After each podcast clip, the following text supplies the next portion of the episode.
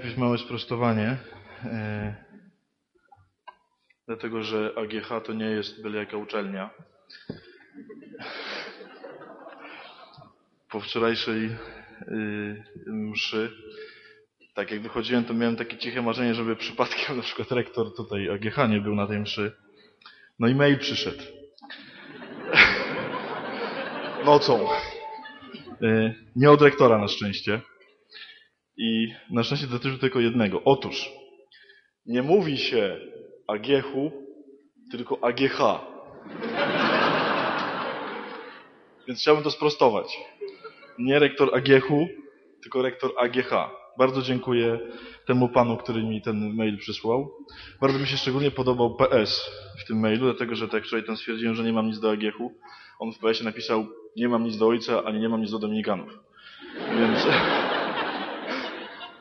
Bardzo dziękuję. Więc będę się starał teraz używać poprawnej wersji i jeżeli już będę obrażał AGH, to będę mówił AGH.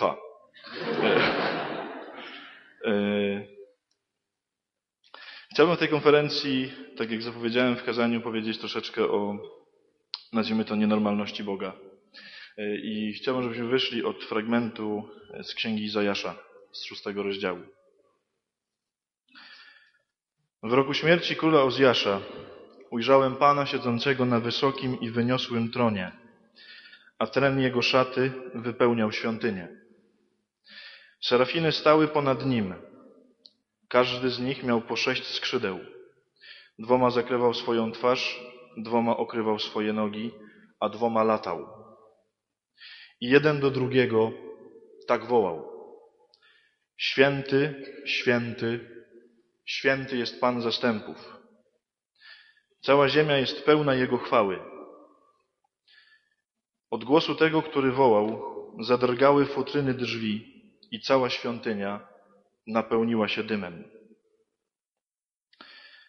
To jest fragment, który doskonale znacie, dlatego że co tydzień go powtarzacie, niektórzy częściej. Stąd nam przy świętej wziął się ten moment, kiedy śpiewamy święty, święty. My nie robimy nic innego, jak przedrzeźniamy serafinów.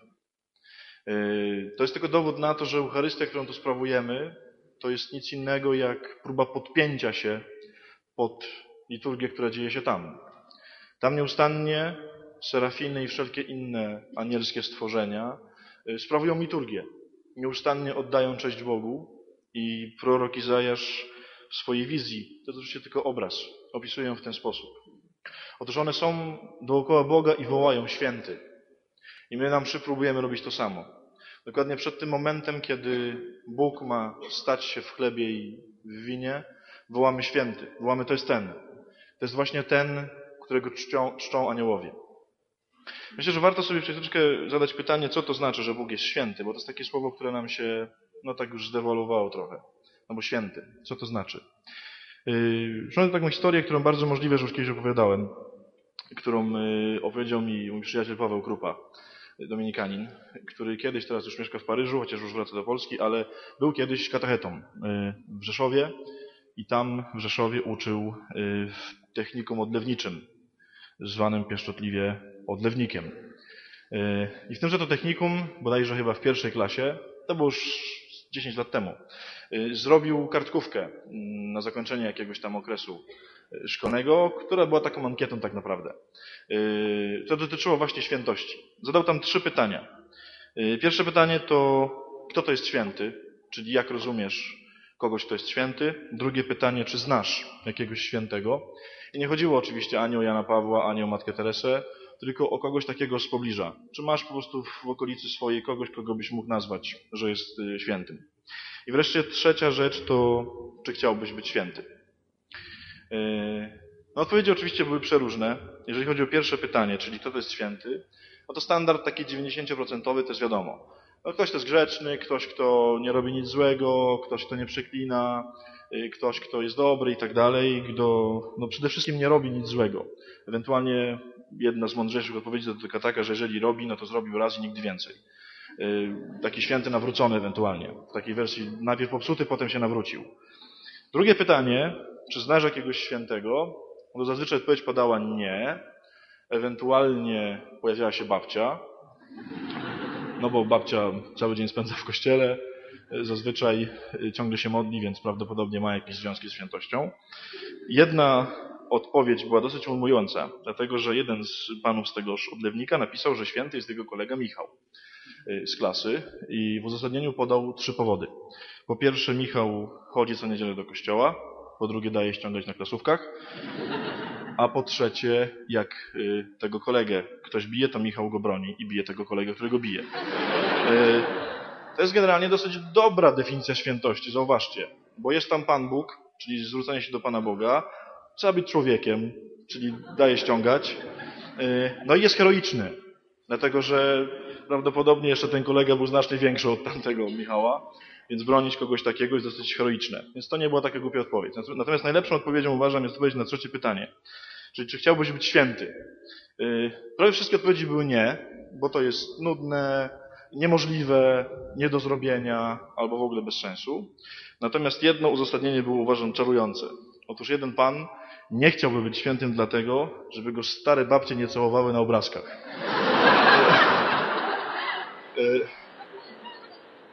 Jest to dosyć zrozumiałe. Ja też bym wolał młodej na żywo.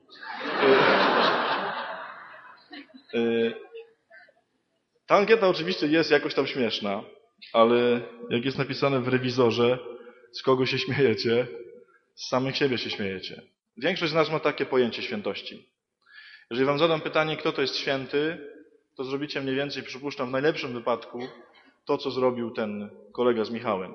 Czyli ktoś, kto się jakoś tam żyje w bliskości z Panem Bogiem, kto jest dobrym człowiekiem, czyli można dobro od niego dostać i ktoś, kto rzeczywiście posiada też jakąś taką zdolność heroiczną, taką zdolność do czegoś dobrego. Taka jest obiegowa, myślę, jakoś opinia o tym, co to znaczy święty. I to jest coś, jeżeli się na tym zatrzymamy, to w ogóle jesteśmy absolutnie w lesie. Szczególnie jeżeli chodzi o Pana Boga.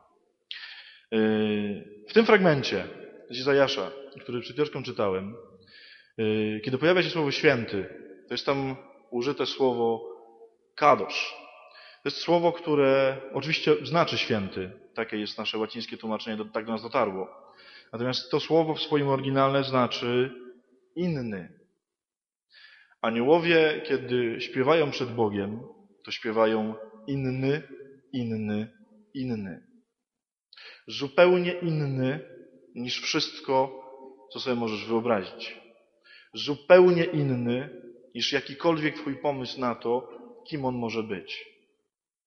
To nie jest świętość w takim znaczeniu pobożności, że aniołowie są pobożni tam w niebie. Aniołowie tak się zachwycają jakimś takim duchowym wymiarem. Nie, aniołowie tam stoją w absolutnym zdębieniu i mówią, nie rozumiemy. Aniołowie stoją przed Bogiem i mówią, inny, w sensie nie wiem jaki. Ci, którzy mają do Niego jakby najbliższy dostęp. Ci, którzy są nieustannie z Nim. Którzy z Nim przebywają ciągle i ciągle. Którzy są od początku, bo to one zostały jako pierwsze stworzone. I one stoją przed Bogiem, patrzą na Niego i mówią inny. Nie rozumiem.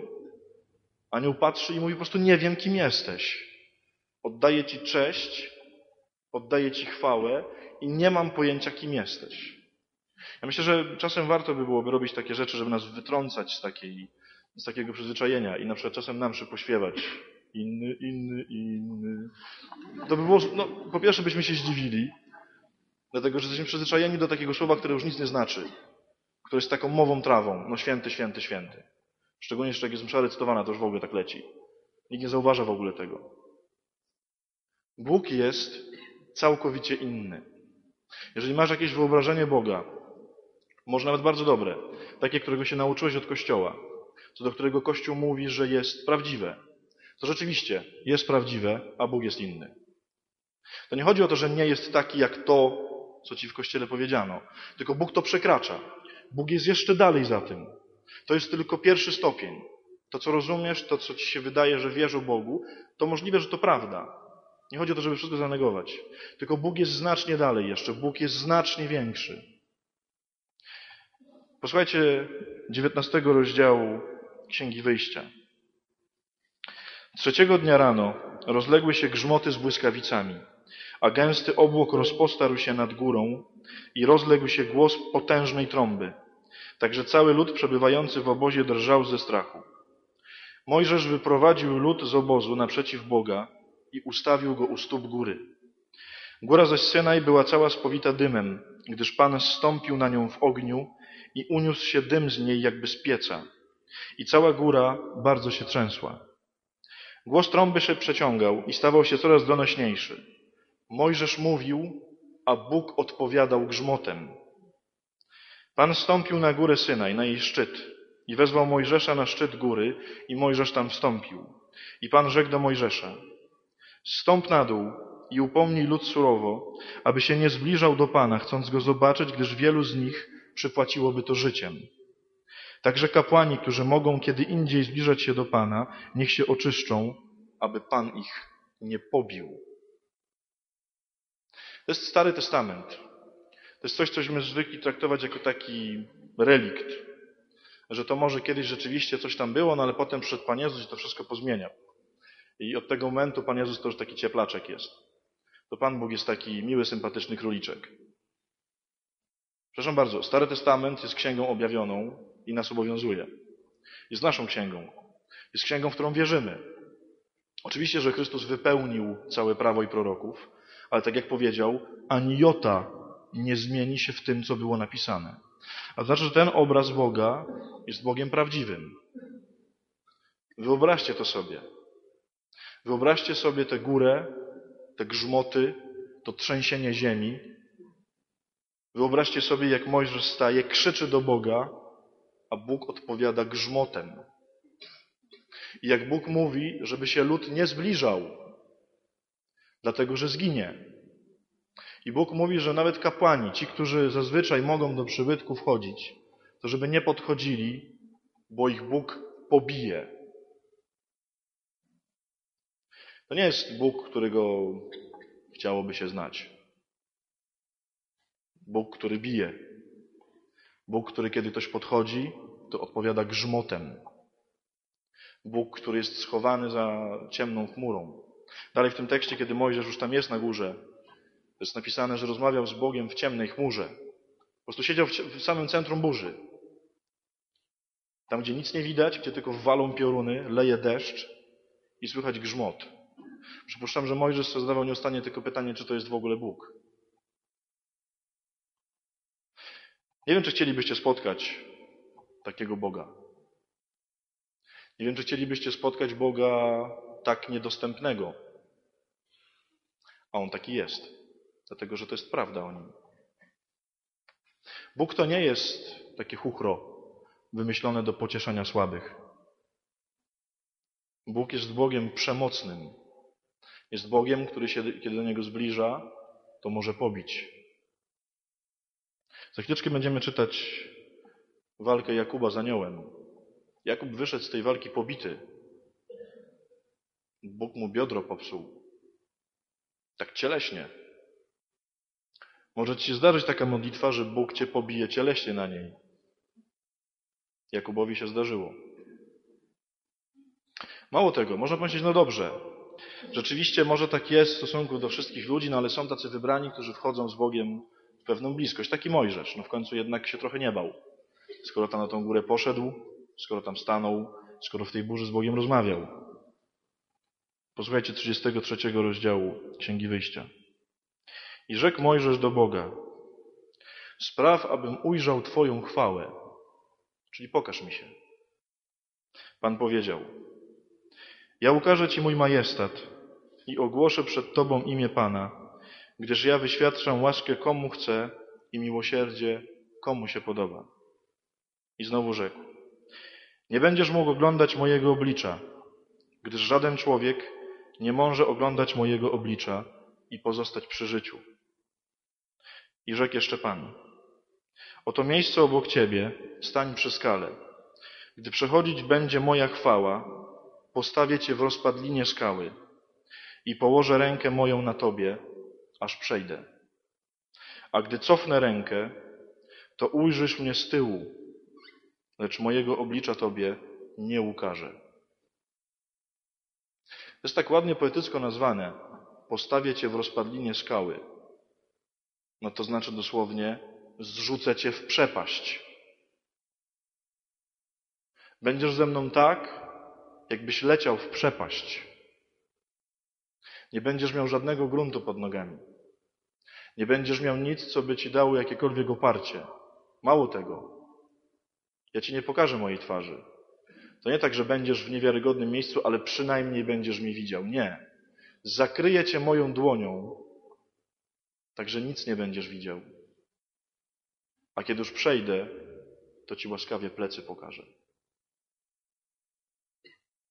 To jest księga, w którą wierzymy. To jest opis, który uznajemy za prawdziwy. Nasz Bóg to nie jest Bóg do pocieszania. To nie jest Bóg do przytulania. To nie jest Bóg do tego, żeby z Nim sobie za rączkę pochodzić. Jeżeli się ośmielisz wejść z Bogiem w relację, jeżeli się ośmielisz szukać Boga, szukać Jego bliskości, szukać Jego przyjaźni, to On cię postawi w rozpadlinie skały. To On cię zrzuci w przepaść. Jedyne, co będziesz widział, to Jego plecy. Jedyne, co będziesz czuł, to Jego wszechwładną rękę nad Tobą. Jeżeli chcesz poznać Boga, to będziesz w nieustannym zagrożeniu śmiercią. To będziesz w nieustannym strachu przed tym, że zaraz zginiesz. Straszę Was. Zupełnie na poważnie. Tam z tyłu w naszym ołtarzu jest y, Trójca Święta. Trochę widać. To jest takie wyobrażenie, które trochę nic nie znaczy. Siedziałem tam kiedyś na kolanach u Boga Ojca, jak sprzątaliśmy bazylikę. Bardzo ciekawe doświadczenie. Poważnie. Tam jest taki fajny podejścik, że można na kolanie usiąść, tak jak u taty na kolanach. Można Pana Jezusa za berło tam potrzymać. Kiedyś jakiś przewodnik u nas w kościele, kiedy oprowadzał tutaj jakąś wycieczkę, to ich tam zaprowadził i powiedział, że to jest typowy polski przejaw takiej religijności, dlatego że to jest Trójca Święta, która przedstawia Bolesława Chrobrego, Mieszka I, a na górze jest orzeł biały. Myśmy to z Boga zrobili. Myśmy z Boga zrobili takiego dziadka dobrego, takiego pana z brodą, takiego z laską, który trochę utyka. Macie tutaj coś takiego? To jest Bóg niedostępny. To jest Bóg niepojęty. To jest Bóg, który jest inny. To jest Bóg, który jest całkowicie inny. Czemu ja o tym Wam mówię? Dlatego, że y, jeżeli chcecie na serio zrobić cokolwiek ze swoją wiarą, to się szykujcie na to. Jeżeli chcecie na serio zmierzyć się z tym, y, w co wierzycie, y, przepraszam, może będę teraz mówił, a potem, dobrze? Jeżeli chcecie na serio zmierzyć się z tym, w co wierzycie, to musicie spróbować zbliżyć się do innego. Nie chodzi o to, że Boga się w ogóle nie da poznać, że do Boga, że do Boga nie da się w ogóle zbliżyć. Co z tym powiem dalej? Ale najpierw trzeba się otworzyć na to, co jest zupełnie inne, co jest zupełnie niepoznawalne, co jest nas przekraczające, czego się nie da sprowadzić do niczego na tej ziemi, bo Bóg jest nienormalny na tej ziemi. On tu do niczego nie pasuje. To wszystko wyszło z Jego ręki. To wszystko jest Jego pomysłem. Tylko to wszystko się trochę popsuło. I Bóg już tu nie pasuje. Jeśli chcecie na serio, to się do Niego zbliżcie, właśnie takiego. Co się wtedy dzieje? Jest taki fragment Ewangelii Świętego Jana, który dobrze znacie. To jest prolog Ewangelii Świętego Jana. Zupełnie niezwykły tekst który robi takiego, taki dziwny wygibas. Zaczyna się bardzo poważnie. Na początku był logos, na początku było słowo. Wszystko z tego logosu było, nic się bez niego nie stało. Taki mądry tekst, taki filozoficzny tekst. Taki tekst rzeczywiście o takim Bogu niepoznawalnym, o Bogu Słowie. I nagle po trzech zdaniach Jan wrzuca takie zdanie. I był człowiek. Jan miał na imię który o tym logosie opowiedział. To trochę tak, jakby mówić, są niepoznawalne rzeczy na świecie. Są rzeczy, które się nie śniły nikomu. I był taki kazek, który przyszedł i o wszystkich opowiedział. Potem Jan jakby się reflektuje, na chwileczkę wraca znowu i mówi o światłości. Że była światłość prawdziwa, która oświeca wszystkich. Było światło, które dociera do każdego. I nagle mówi, i to słowo stało się ciałem. Jakby wraca znowu. Otóż cała niepojętość tego naszego Boga polega na tym, że choć On jest taki, i nie wolno nam o tym zapomnieć, że On jest taki, to On jest najbliższy. To w Nim stało się najbliższe, co się mogło stać. Popatrzcie na Pana Jezusa. W Panu Jezusie nie ma już nic z tego.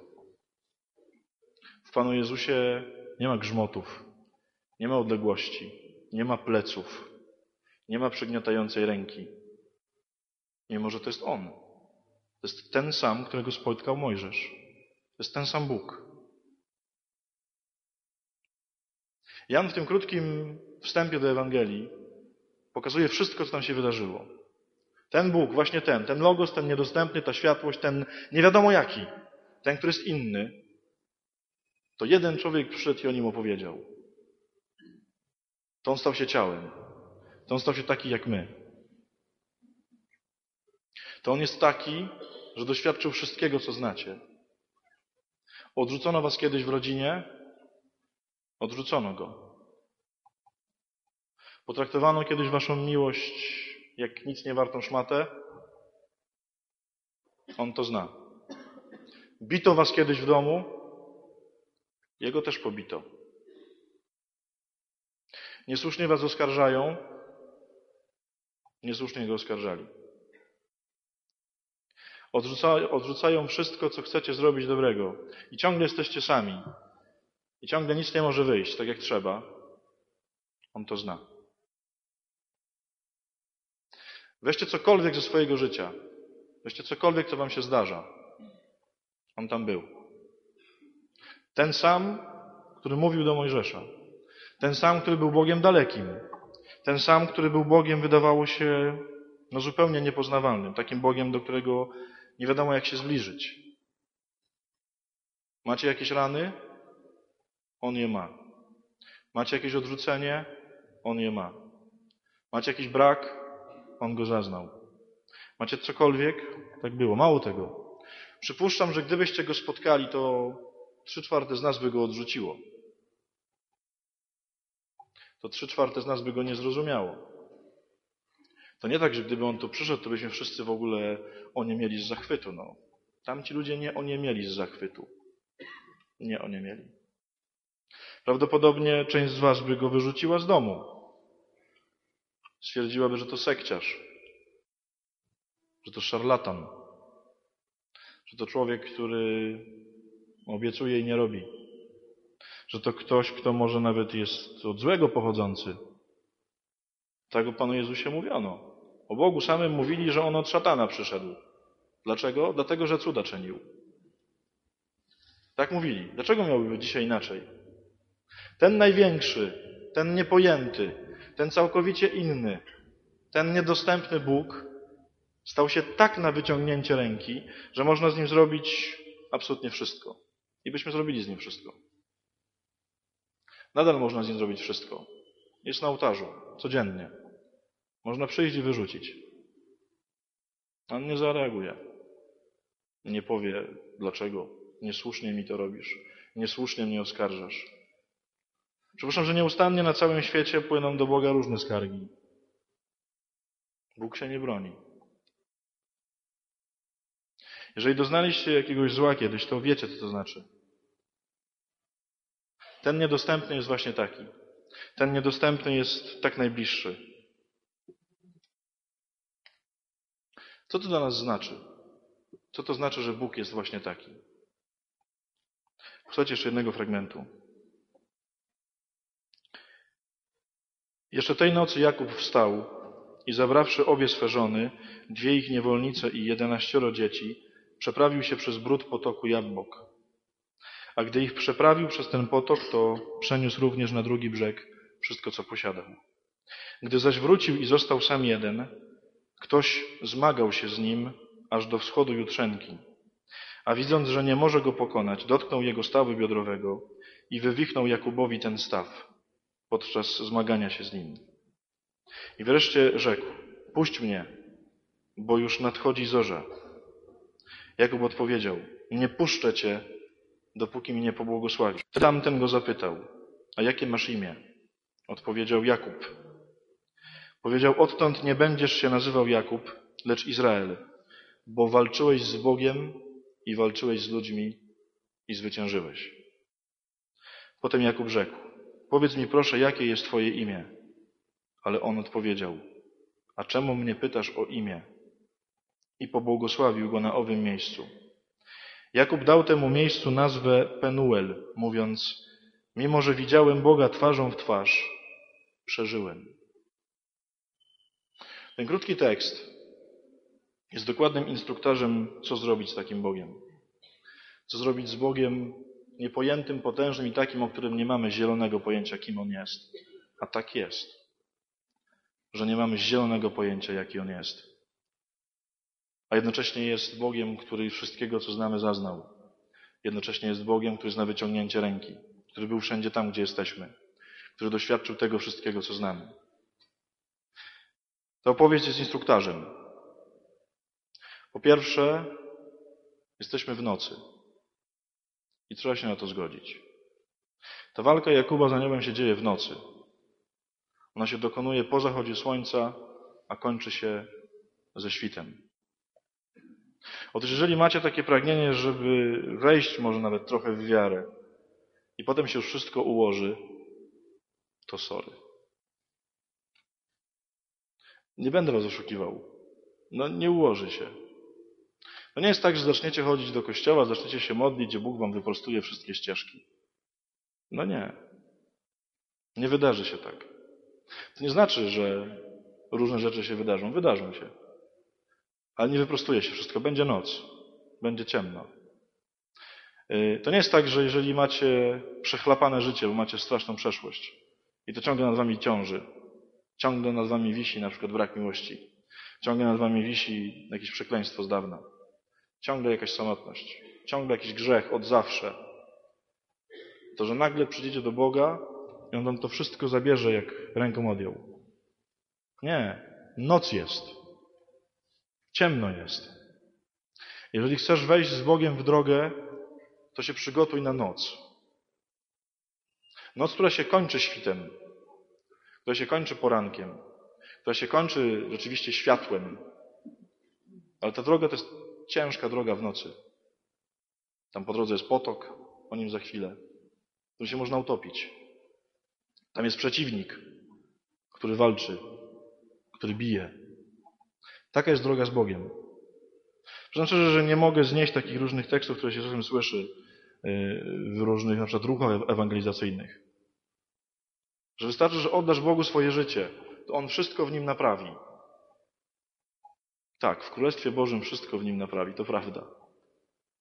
Rzeczywiście, wtedy wszystko będzie w porządku. Ale do tego czasu jeszcze jest trochę nocy, jeszcze jest trochę ciemności.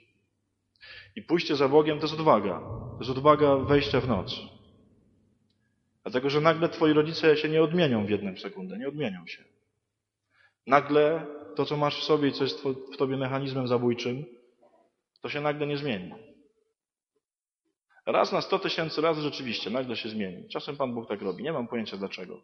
Czasem tak się dzieje. Myśmy tak tu zwykli świętego Pawła przywoływać, że ten to miał dobrze. No strasznie grzeszył, potem jechał na tym koniu, coś go walnęło, nawrócił się tak w dwie sekundy, no i potem też po prostu pasmo szczęścia i w ogóle chwały. No taki Paweł był. No. Wielki grzesznik i potem po tym jednym wydarzeniu pod Damaszkiem wielki święty. Czytaliście Pawła? Paweł Solistach pisze tak. Trzy razy prosiłem Boga, żeby ode mnie odszedł, to już jest po nawróceniu, żeby ode mnie odszedł, bo jestem grzeszny. A Bóg mi mówił, Paweł, spokojnie, wystarczy ci mojej łaski. Paweł mówi, mam oścień grzechu, który będzie ze mną do śmierci. Nie został mu zabrany w tym nawróceniu. Mówi ciągle do śmierci, wraca do mnie jakiś grzech. Bibliści od dwóch tysięcy lat czają, co to było.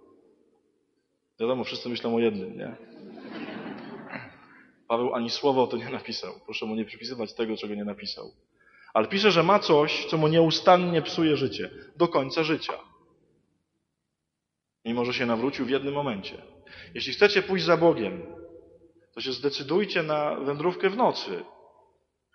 Nie wszystko się poukłada od razu. Nie. Druga rzecz.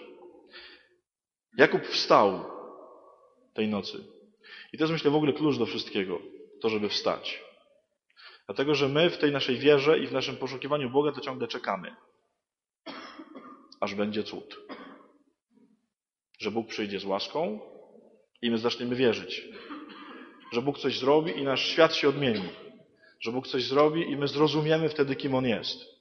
Nie. Jakub wziął i wstał. I poszedł w noc.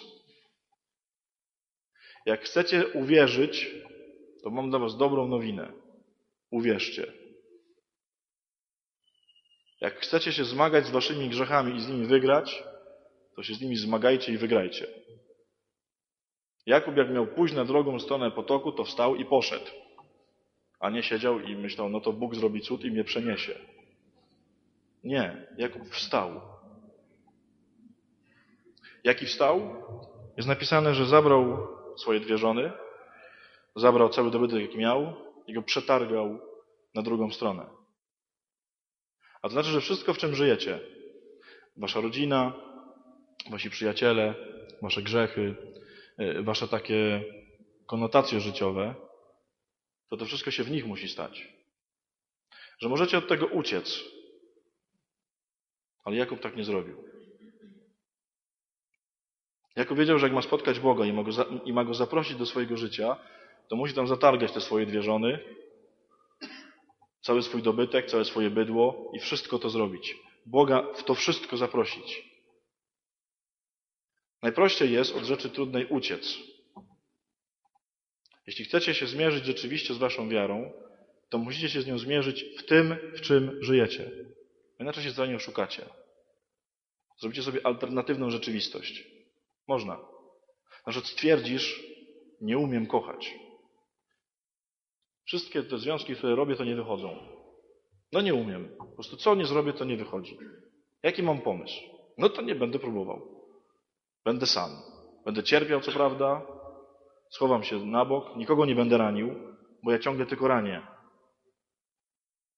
A Jakub wstał i poszedł. Co powiedział? Będę kochał. Te moje dwie żony. Jaka tam musiała być wojna między tymi dwoma żonami. To jest co drugi rozdział w Starym Testamencie, jak te dwie żony się po prostu kłócą, biją i nawzajem wyrzucają z domu. Jakub mówi, to słuchajcie, wy to zostańcie, a ja tam z Panem Bogiem na drugiej stronie tam coś załatwię. Nie. Jakub je wziął ze sobą. Jakub mówi, zmierzę się z tym. W ciemności. Nie w takim poczuciu, że już umiem. Nie w takim poczuciu światła, kurczę, wiem jak to zrobić już. Nie. Po ciemku, po omacku, przez wodę. Jeżeli chcecie wiary na serio, to ją przyjmijcie tam i w tym, w czym jesteście. Ja na przykład ciągle w moim nawróceniu żyję w takim alternatywnym świecie. Mam taki alternatywny świat, w którym nie mam tych grzechów, które mam, nie mam tych słabości, które mam, nie mam tych trudności z ludźmi, które mam. I tam jest dobrze, tam jest moje nawrócenie. Kurczę, tak kiedyś będzie. No tylko, że jest tu. I są te grzechy, które mam, są te słabości, które mam, są ci ludzie, których mam. I albo ich wezmę ze sobą i przetargam przez ten potok, albo z tego nic nie będzie. Kolejna rzecz, myślę, że najbardziej w tym wszystkim niezwykła. Otóż z Jakubem zaczyna ktoś walczyć. Kiedy Jakub się zdecydował, że wstanie w nocy, że się tej nocy nie przestraszy, że spróbuje wygrać w tym wszystkim, co jest jego życiem, to nagle się pojawił przeciwnik. Teraz uwaga. Ten przeciwnik to nie jest zły. Jest napisane, że to nie ma imienia ten ktoś. Kiedy Jakub go pyta, a kim ty jesteś, jak masz na imię, to on mówi, a po co ci to wiedzieć? Słuchajcie, jest niezwykłym odkryciem, kiedy zobaczycie, że za wszystkim, co w waszym życiu jest tą walką, co jest tą często przegraną, co jest waszym bólem, że za tym stoi bezimienny ktoś, A wiecie, kto to jest bezimienny? To jest inny. Nie chodzi mi o to, że Bóg was namawia do grzechu na przykład. Nie. Nie chodzi mi o to, że Bóg na was zesłał w swojej niepojętej mądrości najgorszą rodzinę świata. Nie o to chodzi. Tylko w wierze dzieje się taka przedziwna rzecz, kiedy za wszystkim, co się wydarza, okazuje się, że jest Bóg. I że On zgadza się czasem na strasznie trudne rzeczy w nas, jak taki rzeźbiarz, który wie, co trzeba zrobić, żeby z nas było coś pięknego. Broń Boże, nie chodzi mi tu o przypisanie Bogu jakiegoś zła. Nie. Jeżeli jesteś udręczony na przykład grzechem nieczystości od lat 15, ciągle i w kółko i w kółko, a może to Bóg z tobą walczy? A może to Bóg bije w twoją pychę ciągle? Nie chodzi mi o to, że Bóg cię namawia do grzechu. Nie. Do grzechu to cię zły namawia. Ale żeby mógł to zrobić, to Bóg się musi na to zgodzić. Może za twoim grzechem stoi Bóg, który wie, w co trzeba w tobie uderzyć. Bo może jesteś pyszny jak Monteverest. I Bóg cię sprowadza grzechem nieczystości do parteru. I mówi, albo ode mnie weźmiesz, albo nie masz. Albo nauczysz się kochać, albo nie pozwolę ci nie kochać, tak jak nie kochasz. To jest niezwykłe odkrycie, kiedy za tym, co w życiu jest przekleństwem, kiedy za tym, co jest strasznie ciężkie, co boli, nagle się okazuje, że jest tam przeciwnik, który jest Bogiem, który to robi tylko po to, żeby ci pobłogosławić. Bo Bóg walczył z Jakubem po to, żeby zmusić Jakuba do tego, żeby Jakub zmusił Boga do przyjęcia błogosławieństwa. Wyjdziesz ranny z tego. I może będzie tak, że pod koniec Twojego życia nie będziesz ideałem. Tylko na przykład największe plany, które miałeś, to może nie wyjdą trochę. Będziesz miał biodro uszkodzone, tak jak Jakub. On już nie pobiegał potem. Ale Bóg wie, co jest najważniejsze. Bóg wie, czego Ci najbardziej potrzeba. I może za tym, co jest Twoim przekleństwem, stoi On. Spróbuj na to popatrzeć. W moim życiu, myślę, największym odkryciem było właśnie to, że za moimi największymi przekleństwami w moim życiu, za moimi grzechami, za tym, jakie są, On stoi. I On walczy o mnie. I ja pobity w tym jestem. I brakuje dużo rzeczy. Ale on walczy, on walczy o rzeczy najlepsze. I on nie pozwoli na słabszą, gorszą, byle jaką wersję ciebie. I będzie walczył o, te, o ciebie w taki sposób. Co się dzieje na końcu? Jakub dostaje nowe imię. Jest imię, które jest przedziwne. Zwyciężyłeś Boga i zwyciężyłeś ludzi. Dlatego Cię pobłogosławię. Otóż jeżeli wejdziesz w taką ciemność, jeżeli w niej wstaniesz, jeżeli spróbujesz się z tym swoim życiem pozmagać, tak na serio, z tym wszystkim, co w nim jest, jeśli odważnie wejdziesz w każdą Twoją słabość, w każdą Twoją grzeszność, w każde Twoje przekleństwo i odważnie spróbujesz się z tym zmierzyć, to Bóg Cię zrobi kimś nowym.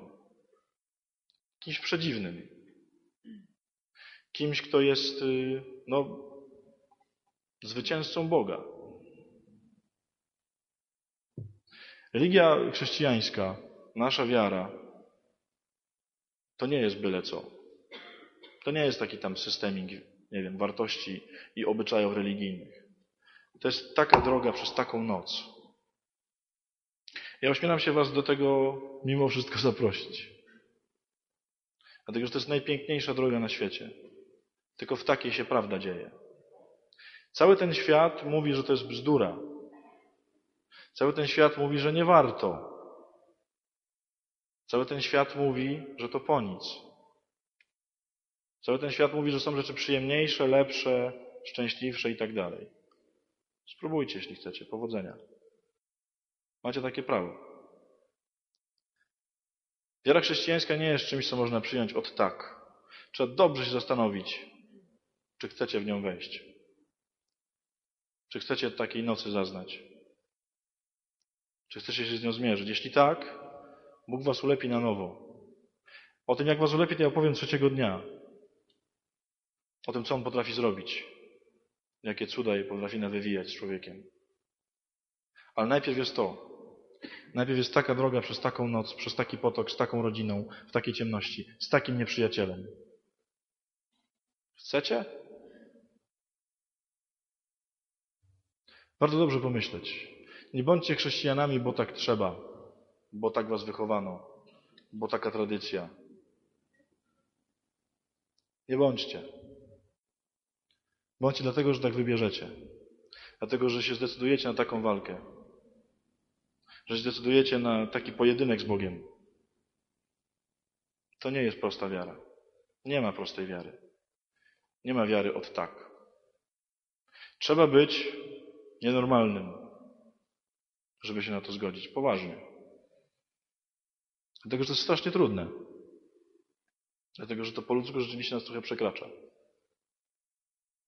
Chciałem Was zostawić z taką, jak to nazwać?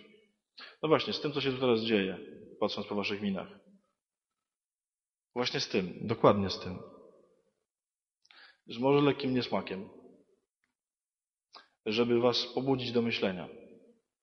Żeby Wam nie dać spokoju, takiego świętego spokoju. Dlatego, że święty to jest inny. Chodzi o inny spokój, nie o święty spokój. Żebyście na serio zajrzeli, czy żyjecie. Czy droga, którą wybieracie w życiu, to ją wybieracie naprawdę, bo wy jej chcecie. Czy wasze decyzje są świadome? Czy wasza wiara jest świadoma? Czy wasz Bóg jest wybrany? Czy wasza walka o Niego jest dlatego, że tak chcecie? I co tam? Pobiją mnie, to mnie pobiją. Jutro opowiem o nocy. O tym, jak się w tej nocy znaleźć. Dlatego, że w tej nocy Bóg jest najbliższy. To nie jest tak, że idziemy w noc i Bóg mówi, no to co teraz rać i spotkamy się przy końcu świata. Nie. Tam Bóg jest najbliższy. Tam Bóg zna wszystko. Tam Bóg jest na wyciągnięcie ręki. W tej nocy Bóg jest tak blisko jak nigdzie indziej. W tej nocy Bóg jest najczulszy. W tej nocy Bóg kocha tak, że się niczego innego nie chce. W tej nocy Bóg jest y, z taką miłością, której żaden człowiek nie potrafi nigdy dać. To jest Jego noc. To nie jest noc złego. Tutaj się z Bogiem walczy, nie ze złym. To jest najpiękniejsza noc na świecie, mimo że jest nocą. To jest najczulsza i najszczęśliwsza noc na świecie, mimo że boli. Bardzo, bardzo Was do tego zapraszam. Ostatnia rzecz na sam koniec.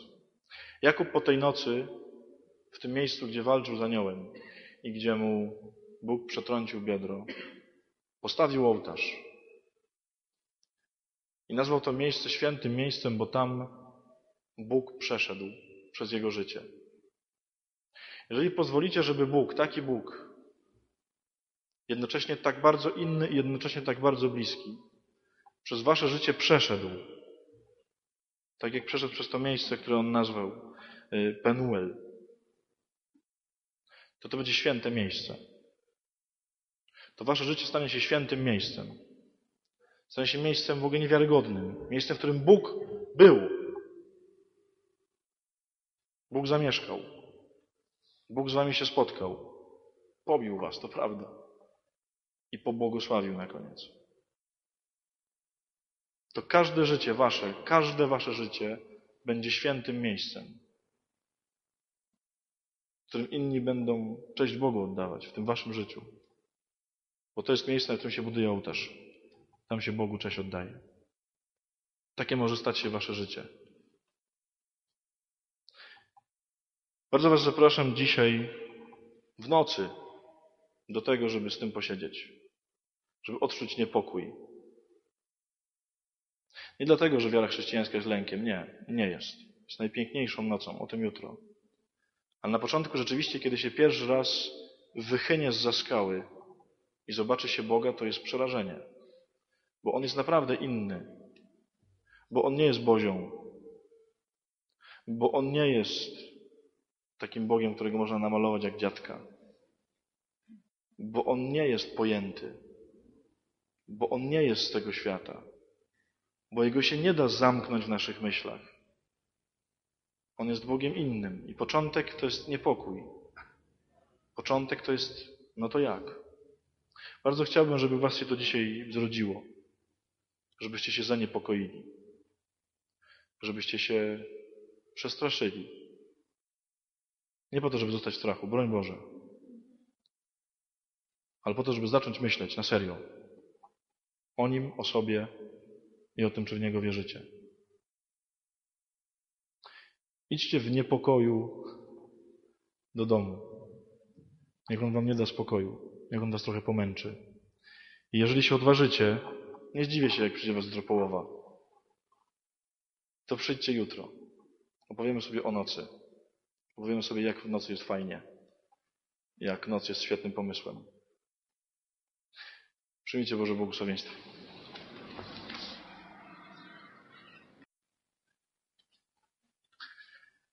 Z AGH nie ma żartów. Wczoraj w nocy przyszedł kolejny mail. Tytuł maila. Bóg wybacza, AGH nigdy. Dopisek pod tematem a rektora strach się bać. Chciałem przeczytać kilka pierwszych zdań tego maila. Dalej nie będę czytał, bo był prywatny, ale myślę, że pierwsze kilka zdań y, mogę ośmielić się podać. W sumie szkoda, że mail nie może jakoś budzić jak komórka. To miałby ojciec za swoje za te kazania. Spaliły chyba do cna większość moich wyobrażeń czy jakichś murów wiary, które sobie tam poukładałem. Podejrzewam, że nie tylko moich. I tak w sumie postanowiłem napisać, bo stać muszę o czwartej rano, a spać nie mam jak, bo w głowie mętlik aż szumi od tego potoku. Nie pamiętam jak mu było, jazbok czy jabol. Nieważne, bo już powoli wkracza się ta nienormalność, w końcu jestem za GH. Taki początek maila. Yy, miło, że mimo tego, że może komuś się coś zburzyło, to przyszliście. Yy, mam nadzieję, że się coś zburzyło. A jeżeli nie, to będę burzył dalej. Yy, wytrwale. Dlatego, że myślę, jesteśmy tak zasklepieni w różnych naszych pomysłach na Pana Boga i na to, co On od nas, czego On od nas chce, że warto ciągle się wystawiać na takie burzenie, żeby szukać prawdy, żeby szukać tego, gdzie On jest naprawdę. Chciałbym dzisiaj, tak jak mówiłem, opowiedzieć trochę o nocy, o tym, w jaki sposób Bóg walczy. W jaki sposób wtedy, kiedy ogarniają ciemności, wtedy, kiedy próbujemy się do Boga zbliżyć, a nijak się Go nie da poznać, y, jak to się dzieje.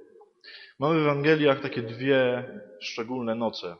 Y, nocy jest znacznie więcej w Ewangeliach, ale dwie są szczególne, bo po pierwsze podobne, a po drugie związane z czymś, co też niebezpieczne, bo z wodą. Posłuchajcie pierwszej Ewangelii, to jest czternasty rozdział Mateusza. Zaraz też przynaglił uczniów, żeby wsiedli do łodzi i wyprzedzili go na drugi brzeg, zanim odprawi tłumy. Gdy to uczynił, wyszedł sam jeden na górę, aby się modlić. Wieczór zapadł i on sam tam przebywał. Łódź zaś była już sporo stadiów oddalona od brzegu, miotana falami, bo wiatr był przeciwny. Lecz o czwartej straży nocnej przyszedł do nich, krocząc po jeziorze. Uczniowie, zobaczywszy go kroczącego po jeziorze, zlękli się, myśląc, że to jest jakaś zjawa i ze strachu krzyknęli. Jezus zaraz przemówił do nich. Odwagi, nie bójcie się, to ja jestem. Na to odezwał się Piotr. Panie, jeżeli to jesteś Ty, to każ mi przyjść do siebie po wodzie. A on rzekł, przyjdź. Piotr wyszedł z łodzi i krocząc po wodzie przyszedł do Jezusa. Lecz na widok silnego wiatru uląkł się i gdy zaczął tonąć, krzyknął, Panie, ratuj mnie. Jezus natychmiast wyciągnął rękę i chwycił go, mówiąc, czemu zwątpiłeś małej wiary? Gdy wsiedli do łodzi, wiatr się uciszył. Ci zaś, którzy byli w łodzi, upadli przed nim, mówiąc, prawdziwie jesteś Synem Bożym. To jest pierwsza noc, którą się posłużymy. Pierwsza noc, która nas y, przybliży trochę do tego, co się dzieje w naszej walce z Panem Bogiem. Dziwne jest to wypłynięcie uczniów, y, dlatego że trochę nie wiadomo, dlaczego Pan Jezus chce, żeby to zrobili. To nie jest tak, że gdzieś mają płynąć do konkretnego celu. Nie.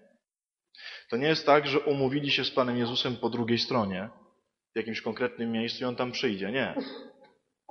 Pan Jezus mówi, że idzie na górę, a oni mają płynąć.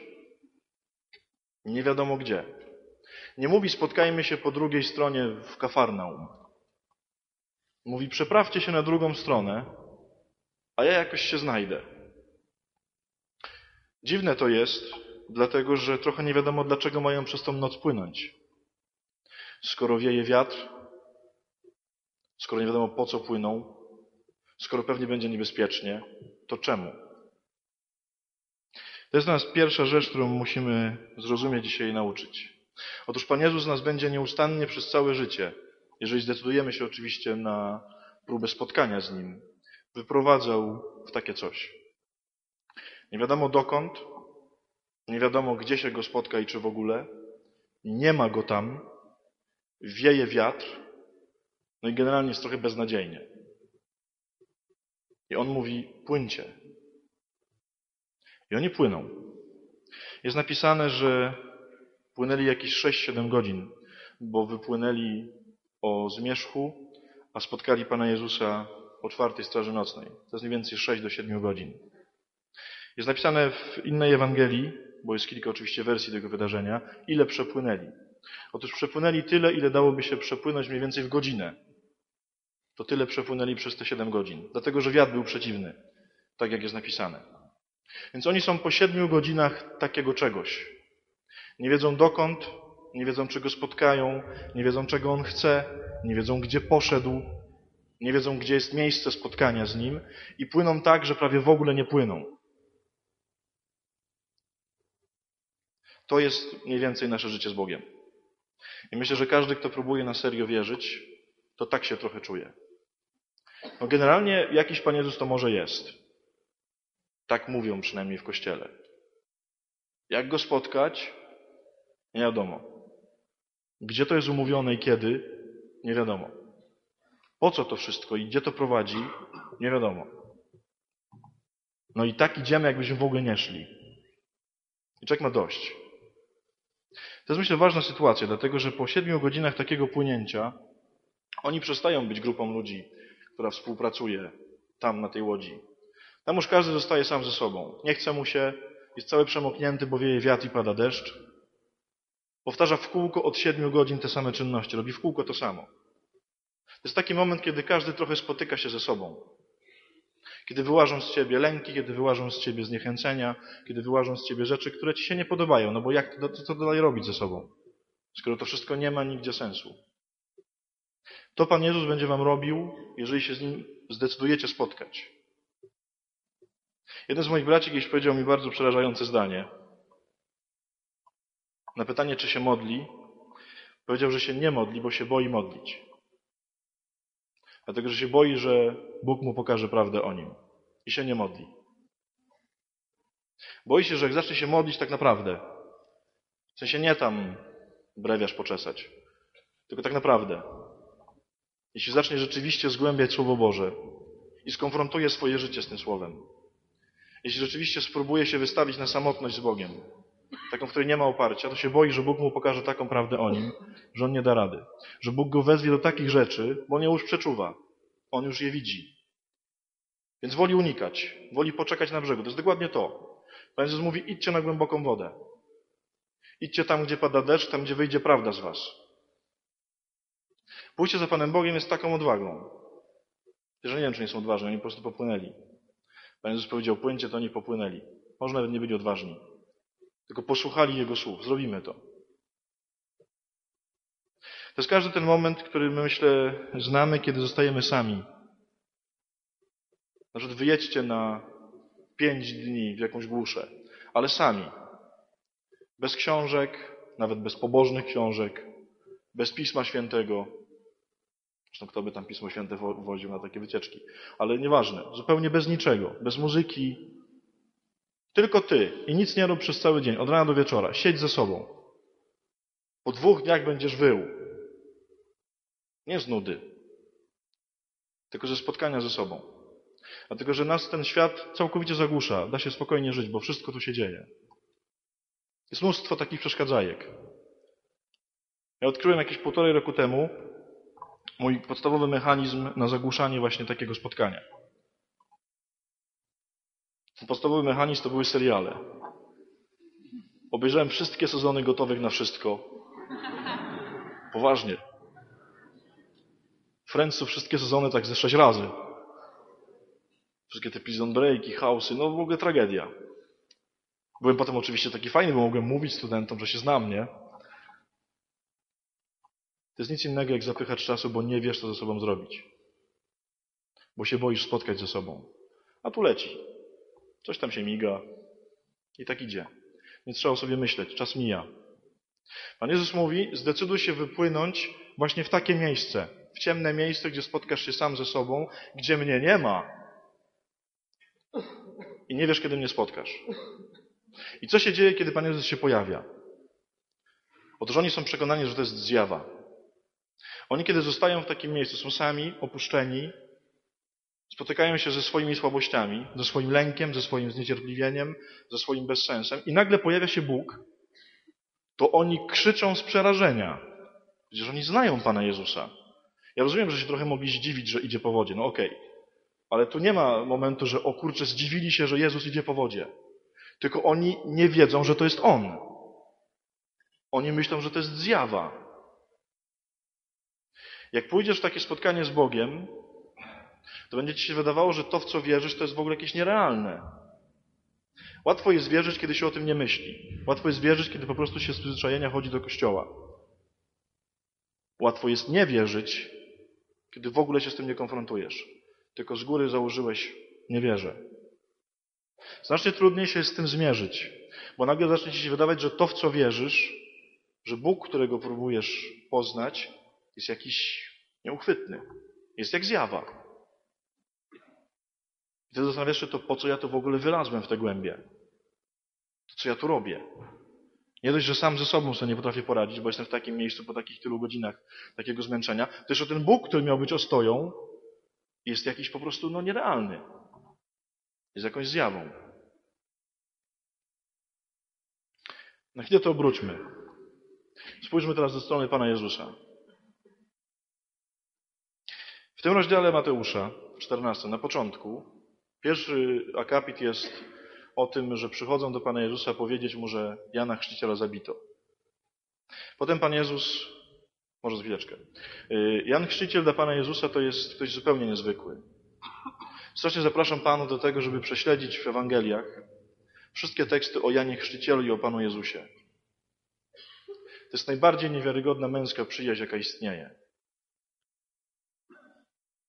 Oni są rówieśnikami, urodzili się mniej więcej w tym samym czasie. Bardzo rzadko się spotykali. Bardzo rzadko. Tych spotkań jest dosłownie na palcach policzyć.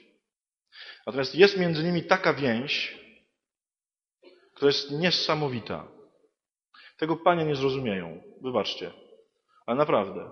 Tam nie ma żadnych słów takich o więzi, o przyjaźni. Nie.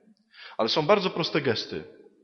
Jak Pan Jezus się dowiaduje, że arcykapłani słyszeli, że ponoć Jezus chrzci więcej od Jana Chrzciciela, to Pan Jezus się usuwa i zaczyna chodzić po wioskach, gdzie nie ma ludu, po to, żeby do Jana Chrzciciela mogli przyjść ludzie, a nie do Niego. To jest męska przyjaźń. Jeden drugiemu potrafi ustąpić miejsca. Między nimi się dzieje coś niezwykłego. Ja nie chciałbym o tym teraz mówić, bo o tym można by zupełnie nową konferencję powiedzieć. A zapraszam Pana do tego, żeby to prześledzić. To, co się dzieje między Jezusem a Janem Chrzcicielem. Gdzie są w tej samej misji. Jan jest od tego, żeby zapowiedzieć Jezusa, a Pan Jezus ciągle robi mu miejsce. Tak, żeby Jan nawet przez moment nie czuł się niepotrzebny. I Pan Jezus się dowiaduje, że Jana zabito. Że jego pewnie jeden z największych przyjaciół nie żyje. Że został ścięty za to, że głosił prawdę. I co się dzieje w tym czternastym rozdziale? Pan Jezus próbuje się udać na pustynię. To jest myślę normalne. Jak się ktoś dowiaduje o śmierci kogoś bliskiego, to chce się usunąć na bok. Błagam, próbujcie patrzeć na Pana Jezusa w taki sposób, jak na człowieka. On słyszy o śmierci swojego przyjaciela i pisze ewangelista, od razu chciał się usunąć na pustynię. Pan Jezus chciał się wypłakać. Pan Jezus chciał się zmierzyć z tym, że jego przyjaciel nie żyje. Więc siada w łódkę i płynie na drugą stronę. Ucieka, dlatego że jest z wielkim tłumem ludzi. Tam wśród, tłumu, wśród tego tłumu dowiaduje się, że Jan nie żyje.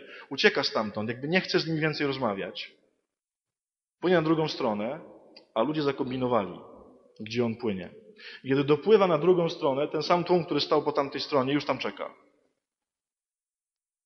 Przypuszczam, co się musiało stać Panu Jezusie wtedy. Co robi Pan Jezus? Oczywiście wychodzi, napisał ewangelista, zobaczył, że są jak owce nie mające pasterza. Wiecie, co Pan Jezus pomyślał? Oni do tej pory chodzili do Jana. I Jana już nie ma. Ktoś się musi nimi zająć. Więc Pan Jezus ich naucza, jak pisze ewangelista, uzdrawia im wszystkich chorych. Potem się okazuje, bo ich tam jest pięć tysięcy mężczyzn. I okazuje się, że są głodni. To robi cud przemienienia tych kilku chlebów w wielkie żarcie. I co robi zaraz potem? Ucieka na górę. Pan Jezus ciągle jest w tej śmierci Jana. To dlatego mówi uczniom, słuchajcie, ja pójdę na górę, a wy płyńcie. Jego wręcz jakby trochę nie obchodzi, co z nimi będzie. Mówi, zostawcie mnie, dajcie mi spokój na chwilę. Ja muszę się zmierzyć z tym, że zabito mojego przyjaciela. I kiedy oni spotykają Pana Jezusa na tym jeziorze, to oni spotykają kogoś takiego. To nie jest Bóg odległy. To nie jest Bóg jakiś mistyczny. To nie jest Bóg niepojęty. Tylko to jest Bóg upłakany po śmierci przyjaciela. Z tej drugiej strony, tam gdzie im się wydaje, że to jest coś nierealnego, gdzie im się wydaje, że to jest jakaś zjawa, stoi człowiek aż tak zaangażowany w swoich przyjaciół. Oni takiego spotykają. Jeżeli się ośmielisz wyjść w taką noc, jeżeli się ośmielisz zdecydować się na to, żeby rzeczywiście porzucić na chwilę ten świat, to na chwilę to jest taki, taka parabola. Nie na chwilę. Jeżeli się ośmielisz naprawdę spotkać Pana Boga, spotkać ze sobą, doświadczyć tego totalnego opuszczenia, kiedy jesteś sam ze sobą, to spotkasz tam Boga, który wszystko rozumie.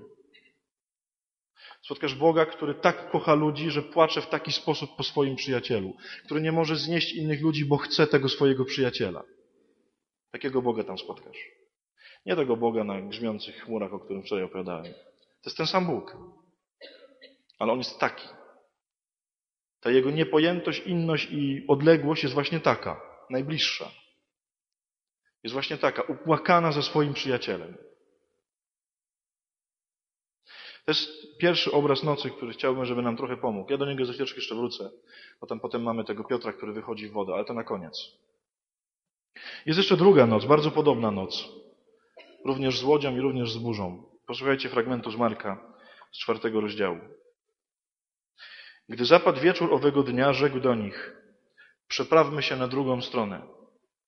Zostawili więc tłum, a jego zabrali, tak jak stał w łodzi. Także inne łodzie płynęły z nim. Naraz zerwał się gwałtowny wicher. Fale biły w łódź, tak że łódź już się napełniała. On zaś spał w tyle łodzi na wezgłowiu. Zbudzili go i zawołali do niego. Nauczycielu, czy nic cię to nie obchodzi, że giniemy? A on wstał, rozkazał wichrowi i rzekł do jeziora. Milcz, ucisz się. Wicher się uspokoił i nastała głęboka cisza. Wtedy powiedział do nich, czemu tak bojaźliwi jesteście? Gdzie jest wasza wiara? Oni zlękli się bardzo i mówili jeden do drugiego. Kim właściwie on jest, że nawet wicher i jezioro są mu posłuszni? To jest bardzo podobna noc. Nie ta sama. Ale jest również to samo jezioro, może nie y, takie same warunki, bo tu jest ostry sztorm. Tam był tylko przeciwny wiatr. Tu jest ostry sztorm. To jest ostre niebezpieczeństwo życia. I Pan Jezus jest w Łodzi, już jest z nimi. To jest drugi obraz nocy, który chciałem, żebyśmy się na chwileczkę przyjrzeli. Ja mówiłem o tym w zeszłym roku, kiedyś na dwudziestkach, ale chciałem to rozwinąć. To jest również przedziwna Ewangelia i trochę nie wiadomo, dlaczego się w niej dzieje to, co się dzieje. Dlaczego ci uczniowie tak się boją? To są kurcze rybacy. Oni na tym jeziorze pływają od 20 lat prawdopodobnie. Oni doskonale znają to jezioro. Mówią historycy biblijni, że na tym jeziorze taka burza jest mniej więcej to drugi dzień. Dlatego, że takie tam jest ukształtowanie terenu. To jest zaraz przy górze Hermon. I tam w taki sposób wiatry spadają, że co drugi dzień tam się robi sztorm. Tak jest do dzisiaj. Oni znają te warunki. Oni wiedzą, jak to jest. To nie są, nie wiem, stolarze. To Pan Jezus jest stolarzem. On się ma prawo bać. A to są rybacy. Oni byli w takich warunkach non-stop. A są przerażeni jak dzieci, bo nie wiedzą o co chodzi, no co się dzieje. To jest prosty znak, że tu może nie chodzi o burzę. Że tu może nie chodzi o te warunki. Czemu Pan Jezus każe im tam płynąć? Czemu w nocy? Są wieczorem. Wiadomo, gdzie płyną, bo są razem. Płyną na drugą stronę. Ale czemu nie rano?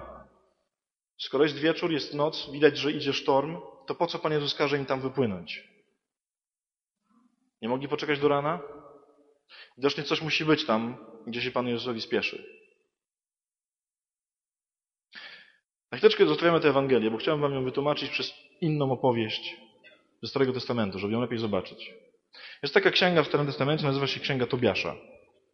Bardzo zachęcam do jej czytania. Jest jedna z takich najprzyjemniejszych ksiąg w Piśmie Świętym. Taka dobra historyjka z happy endem. Nie ma jakiejś wielkiej teologii tam, tylko takie proste zdarzenia dosyć takiego niezamądrego chłopca o imieniu Tobiasz, który podróżuje przez świat z aniołami, z psami. Yy, bardzo prosta historia, ale niezwykle piękna. Natomiast jest niezwykle subtelna teologicznie. I jest bardzo podobna do tego. Zaraz do tego dojdziemy.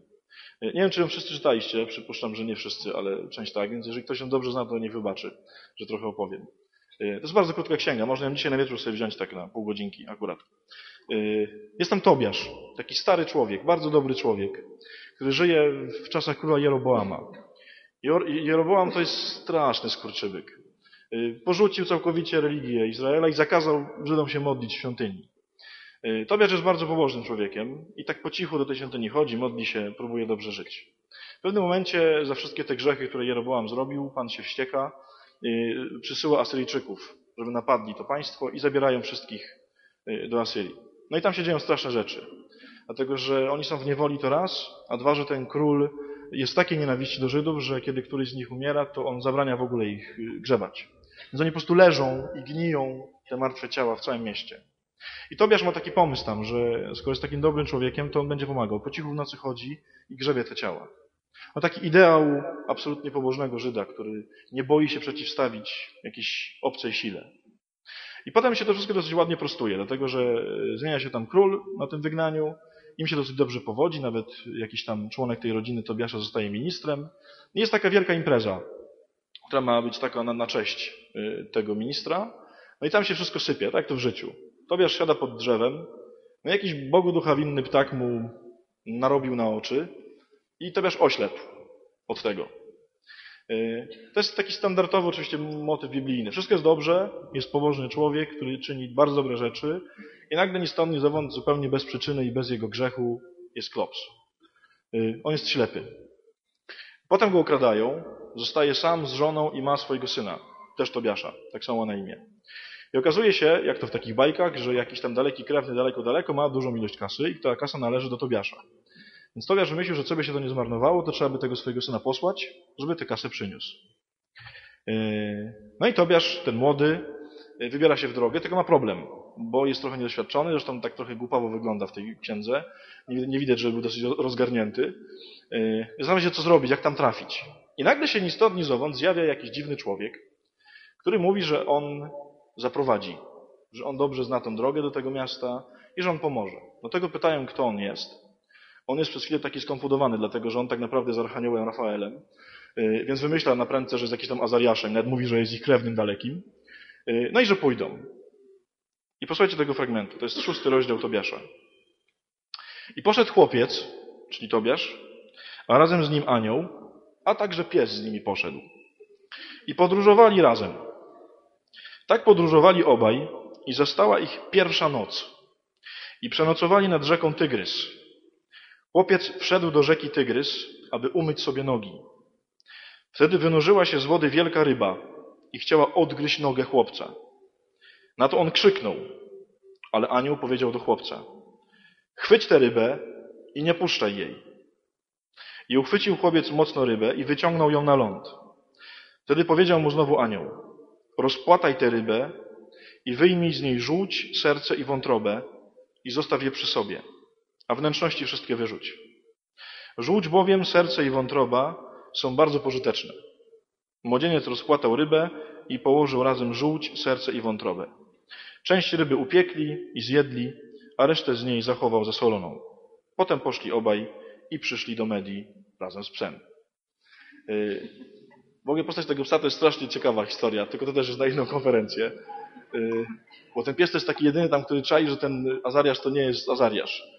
Że to jest jakiś anioł. W sensie, nie wiem, nie pachnie na przykład, nie? Jakoś tak, no, w ogóle bardzo ciekawe prześledzić tego psa, ale zostawmy go. Yy, ta historia, ten kawałek z ich podróży, to jest historia dokładnie, która opowiada to, co się wydarzyło na tym jeziorze uczniom i Panu Jezusowi. Zobaczcie, że historia jest trochę absurdalna. Chłopak wchodzi do wody, żeby sobie umyć nogę. Czyli znaczy, że stoi na samym brzegu.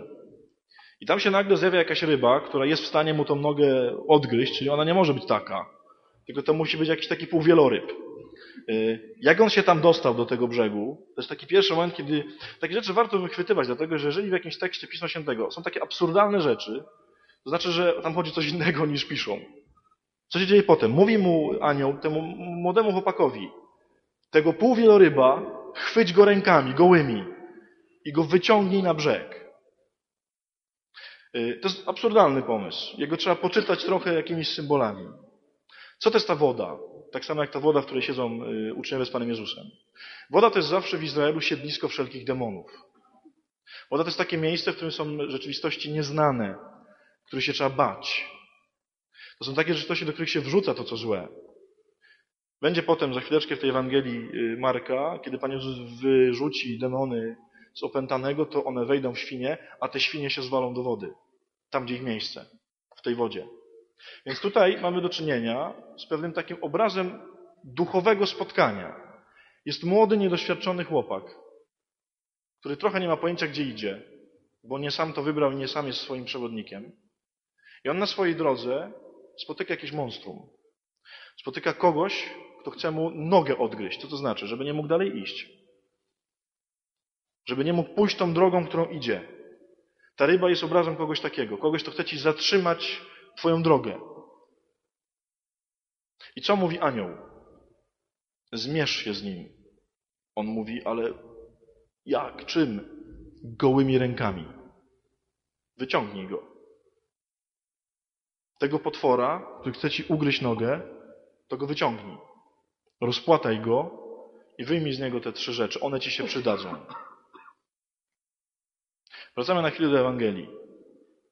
Pan Jezus w tej Ewangelii mówi do jeziora i mówi do wichru, tak jakby mówił do osób, zauważcie. Nigdzie w Ewangelii nie ma takich miejsc, kiedy Pan Jezus by się zwracał do jakichś przedmiotów nieożywionych w taki sposób osobowy. Chwilę przed tą Ewangelią Pan Jezus uzdrawia opętanego w synagodze i posługuje się dokładnie tymi samymi słowami. Do złego ducha w tym opętanym mówi zamknij się i wyjdź z niego. To mówi dokładnie to samo. Pan Jezus nie rozmawia tutaj z jeziorem. Pan Jezus nie rozmawia tutaj z wichrem. Pan Jezus tam rozmawia z jakimś złym duchem. Pan Jezus tam mówi tak, jak się mówi do demonów. Milcz i odejdź. To milcz dosłownie to jest załóż sobie kaganiec. Mówiąc tylko, nie masz prawa przede mną mówić. W czym rzecz? Po drugiej stronie tego jeziora czeka opętany z Gerazy. W nim siedzi legion, czyli całe siedlisko demonów. Mówią mieszkańcy, którzy tam żyją, że to jest ktoś taki, kogo przykuwają łańcuchami do skały, bo jest tak agresywny i tak się drze, a on te łańcuchy wyrywa ze skał i próbuje się zabić. Pan Jezus dlatego chciał, żeby oni popłynęli nocą, bo Pan Jezus się nie mógł doczekać, aż do niego dopłynie. Bo wiedział, że nie może czekać do rana, bo trzeba tego czeka uwolnić. To jest o tyle jeszcze zaskakujące, że Geraza to jest kraj, kraj pogański. A Pan Jezus sam mówi, że On został posłany do owiec tylko z Izraela. Bardzo rzadko się zdarza, żeby Pan Jezus poszedł do kogoś innego. Syrofenicjanka jest jedna, jest jeden setnik i jest opętany z Gerazy. Zobaczcie, że Pan Jezus w Gerazie nie wchodzi do miasta. W mieście nie głosi Ewangelii, nie dokonuje żadnych cudów. Jedzie tam tylko dla Niego. I mówią ojcowie Kościoła, że na tej morzu Pan Jezus już walczy z tamtym legionem. albo raczej walczy z kolegami tamtego legionu. To samo, wracamy do Tobiasza, dzieje się tam. Otóż Tobiasz w tej swojej podróży trafi do Sary za chwileczkę. Sara, słyszeliście tę historię pewnie, bardzo piękna kobieta, która miała już siedmiu narzeczonych, tylko problem w tym, że każdej nocy poślubnej, kiedy ten narzeczony do niej trafiał, to go potem wywozili nogami do przodu. Był duch nieczysty jakiś z nią. Każdy, kto próbował z nią się ożenić, to ginął w noc poślubną. Ojcowie piszą, że to ona ich mordowała. Dlatego, że była we władaniu ducha złego. Nie dlatego, że chciała. I Tobiasz idzie do niej. I tam będzie walczył z demonem za chwileczkę. I anioł każe mu tę rybę wyciągnąć i z niej wyciągnąć tę wątrobę. Dlaczego? Bo potem tę wątrobę Tobiasz spali w domu u Sary i ten demon Azazel, który jest u Sary, jak mówi Pismo, ucieknie aż do górnego Egiptu. A górny Egipt to jest koniec świata dla nich. I potem Rafael, ten anioł, pobiegnie za nim, no i tam go skili. Żeby to się mogło stać, musiał wcześniej spotkać tego demona w jeziorze. Musiał go wyciągnąć, zmierzyć się z nim, wziąć od niego wątrobę, po to, żeby ocalić Sarę. Czemu ja o tym gadam? To jest może za skomplikowane. Jeżeli ci się dzieje coś w życiu i walczysz z jakimś złem, to znaczy, że Pan Jezus doskonale wie, że w Twoim życiu potem jest coś cholernie ważnego i On Ci musi dać do tego broń. Celem Tobiasza, on o tym nie wiedział, jest małżeństwo z Sarą. To jest jedno z najpiękniejszych małżeństw, jakie zna Pismo Święte. Jak będziecie grać, brać kiedyś ślub, to 90% z Was będzie czytać jako pierwsze czytanie modlitwę Sary i Tobiasza, którzy się modlą przed tą nocą poślubną, bo Tobiasz jest przekonany, że go wywiozą nogami do przodu. Bo siedmiu wcześniejszych zginęło. To jest w ogóle przepiękna scena. Tato, jak ona wchodzi na tą noc poślubną, to tato zawoła sąsiadów i mówi kopcie grób. Nocą, żeby jak ona go zabije, żeby go pochować nocą, żeby sąsiedzi się nie śmiali. Bo to już ósmy. I oni siedzą we dwoje tam, cholernie się boją i się modlą. Tą modlitwę będziecie sobie czytać na ślubach. Tobiasz idzie tam. I żeby to się mogło stać, żeby to małżeństwo się dokonało, to musiał się wcześniej zmierzyć z takim demonem. Po to, żeby tam dostać siłę do tego. Może po to walczysz z demonem nieczystości, żeby kiedyś w czystości kochać swoją żonę albo męża. Dlatego, że Pan Jezus, kiedy walczy na jeziorze z tamtym wichrem i z tamtym jeziorem, to nie po to, żeby z nimi walczyć, tylko po to, żeby dopłynąć do opętanego z Gerazy i żeby go uwolnić.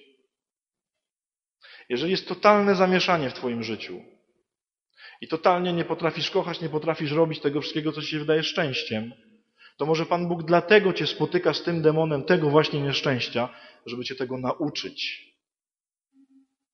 W taki sposób Bóg z nami walczy. On nie walczy po to, żeby walczyć. Tylko Bóg wie, gdzie jest nasze największe szczęście, tam na końcu, na końcu. I wie, że jak wcześniej nie będziemy mieli tej wątroby, to jak pójdziemy tam do tego najszczęśliwszego miejsca na świecie, to nas ten demon tam zabije. I musi nam dać narzędzie do ręki. Musi nam dać siłę. Musi nam dać moc. Musi nam dać coś, co nam pozwoli zdobyć to, co jest najpiękniejsze. Jest niezwykłą łaską odkryć w tym, co Ci się dzieje teraz, drogę do tego, co się kiedyś wydarzy. Do tego, do czego Pan Bóg Cię szykuje. I to się może wydać trochę absurdalne, no bo to się dzieje w spotkaniu z czymś demonicznym, z czymś, co mnie niszczy, z czymś, co jest trudne, no co jest złowrogie. Ale Pan wie, że inaczej się nie da, bo inaczej zginiesz tam na końcu. On jest jeszcze hojniejszy. Tobiasz miał tę wątrobę, spalił ją tam przy tym demonie, tam straszny smród był i ponoć ten Azazel uciekł dlatego, że tak śmierdziało. Ale zostało mu w torbie jeszcze dwie rzeczy, jeżeli pamiętacie. Zostało mu jeszcze żółć i serce. On to nosił cały czas w tej torbie. I on nie miał pojęcia, po co to nosi, ale anioł powiedział, noś to. To jest taki moment, no żółć to nie jest nic przyjemnego. To jest może coś, co nosisz w życiu z przeszłości, no co jest no niemiłe, coś śmierdzi, To jest coś, co cię spotkało kiedyś, to, to, to się za tobą ciągnie. Zrobiłeś coś złego, albo tobie zrobiono coś złego. I to ciągle w tobie siedzi, a ty to nosisz ze sobą. I nie masz pojęcia dlaczego, czemu Bóg ci tego nie chce zabrać. I Tobiasz ma tę torbę i ma tam tę żółć. Czemu? Bo jak już pozna Sarę, jak zabije tego demona, w sensie anioł go zabije, ożeni się z Sarą i wrócą do ojca, to się okaże, że jak się te żółć nałoży na oczy ojca, to on będzie widział. A to znaczy, że każde przekleństwo, które masz, każde zło, które ci się wydarzyło, jest po coś. Ono jest po to, żeby na końcu nie wiesz gdzie, nie masz pojęcia jak to będzie wyglądać, Bóg to wykorzysta. Bóg tę ranę, Bóg tę krzywdę, Bóg to zło, Bóg ten grzech wykorzysta. Po to, żeby uzdrowić kogoś obok. Po to, żebyś nie tylko ty dostał szczęście, no bo Tobiasz dostał szczęście swoje, znalazł swoją umiłowaną Sarę. Czego więcej trzeba? Nie. Bóg mówi, rozlejesz tę miłość jeszcze bardziej. Na swojego ojca. I rzeczywiście Tobiasz mu marze te oczy tą żółcią i ojciec widzi. Nie jest w ogóle taki happy end. Poczytacie tę historię dzisiaj, naprawdę. Banalna historia. Taka prosta opowiastka. Ale jest tam coś niesamowitego w niej. I ten pies tam wszędzie. To się dzieje w tej Ewangelii. Jak masz burzę życiową i jak żyjesz w nieustannych piorunach i mówisz do Pana Jezusa, czy to Cię nic nie obchodzi, że ja ginę, to znaczy, że Bóg płynie do Twojego demona i Bóg wyposaża Cię w narzędzia, którymi zwyciężysz swojego demona. Chciałem tu jeszcze jedną historię tylko szybko opowiedzieć. O Jakubie. Bo to jest bardzo podobna historia. Yy, przepraszam, nie o Jakubie, o Józefie, co ja gadam. O Józefie, który był synem Jakuba. Yy, otóż Józef był jednym z kilku synów swojego ojca Jakuba, bardzo umiłowanym przez niego. Jest napisane, że to był jego ulubiony syn. Miał braci różnych. Bracia jak to bracia. Jak zobaczyli, że ojciec kocha najbardziej tamtego, no to się lekko zniechęcili do niego. Tak się zniechęcili, że postanowili go zabić. I wrzucili go do studni, żeby tam umarł, żeby tam zdechł z głodu. Jest taka przejmująca scena. Dla mnie jest to jedna z najbardziej przejmujących scen takiego braku miłości, jaki się może wydarzyć między ludźmi.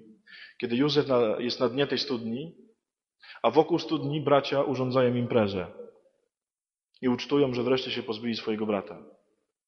I on tam siedzi, wszystko słyszy.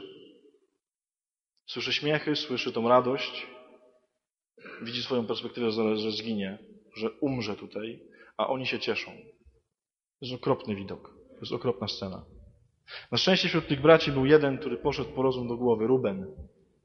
No i wymyślił, nie mógł się od tak sprzeciwić tym braciom swoim, bo by go pewnie też tam wrzucili. Więc powiedział, słuchajcie, zróbmy to inaczej. Będą tędy przyjeżdżali kupcy izmaelscy, sprzedajmy go, a przynajmniej kasę z tego będziemy mieć. Chytry był. To jest dobry pomysł. Wiedział, że nie może wystąpić tak przeciwko nim, to wymyślił to chytrze. Poszedł w ich chciwość. Oni poniechali kasę, się zgodzili. Rzeczywiście, sprzedali go kupcom i kupcy go zawieźli do Egiptu. Jest taki cudny psalm, w którym jest napisane Pan wysłał swojego sługę Józefa do Egiptu, aby przygotować drogę swoim braciom. Otóż ten Józef, który tam siedzi na dnie tej studni, który ginie, który jest w nienawiści u swoich najbliższych i widzi to, jest tam dlatego, że Pan tak chciał. To jest to, co mówiłem wczoraj. Że za Twoim przekleństwem bardzo możliwe, że stoi Pan Bóg. Dlaczego? Dlatego, że Pan Bóg chce z Józefa rozlać miłość na jego braci. I wie, że musi tak pokierować jego życiem, żeby go wysłać do Egiptu, żeby ci bracia cholerni tam przyszli, kiedy będą marli z głodu i będą musieli poprosić Józefa o pomoc. A Józef powie, tak, kocham was. Chcieliście mnie zabić, a teraz ja wam wszystkim dam życie. To są dokładnie te obrazy. Jak jesteś na dnie studni i Bóg z tobą walczy, bo cię w coś pogrąża, tak ci się wydaje, to znaczy, że Bóg cię szykuje na króla Egiptu. Bo Józef był królem w Egipcie, był władcą w Egipcie. Jak jesteś na samym dnie studni, to Bóg szykuje dla ciebie właśnie królestwo, właśnie teraz, wtedy, kiedy jesteś na dnie studni. Przez co? Przez to, co jest twoją krzywdą. I to by się będzie nieustannie wydawać, ale to jest jakaś zjawa.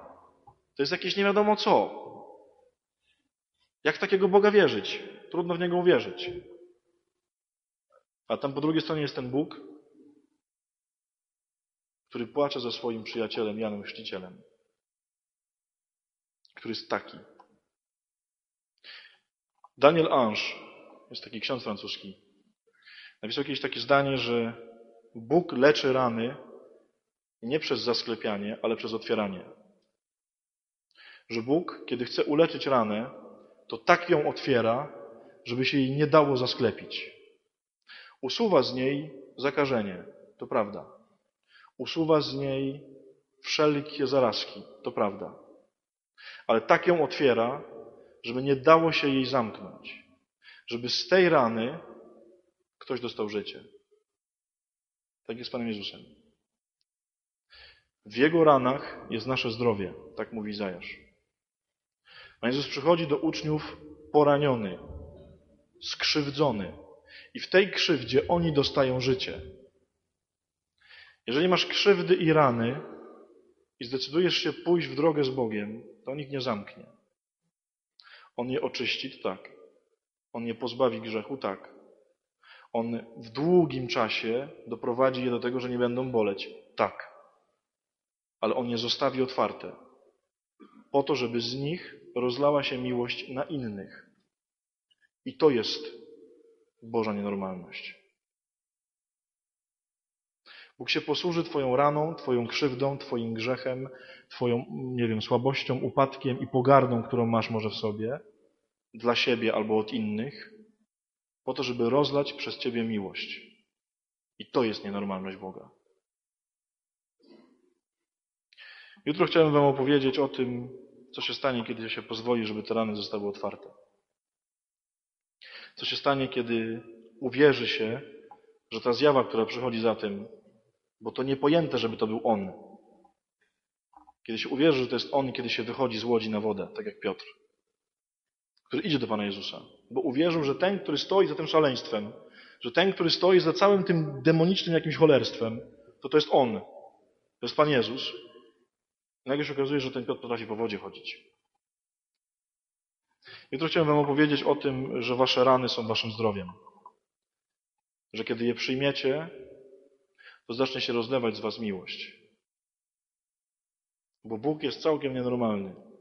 Potem wchodzisz w noc, żeby się z Nim spotkać. Jak się z Nim spotkasz, to rozlewa się z Ciebie miłość. Taka, której ten świat nie widział, nie rozumie i nie pojmie. Bo ona jest nienormalna w tym świecie.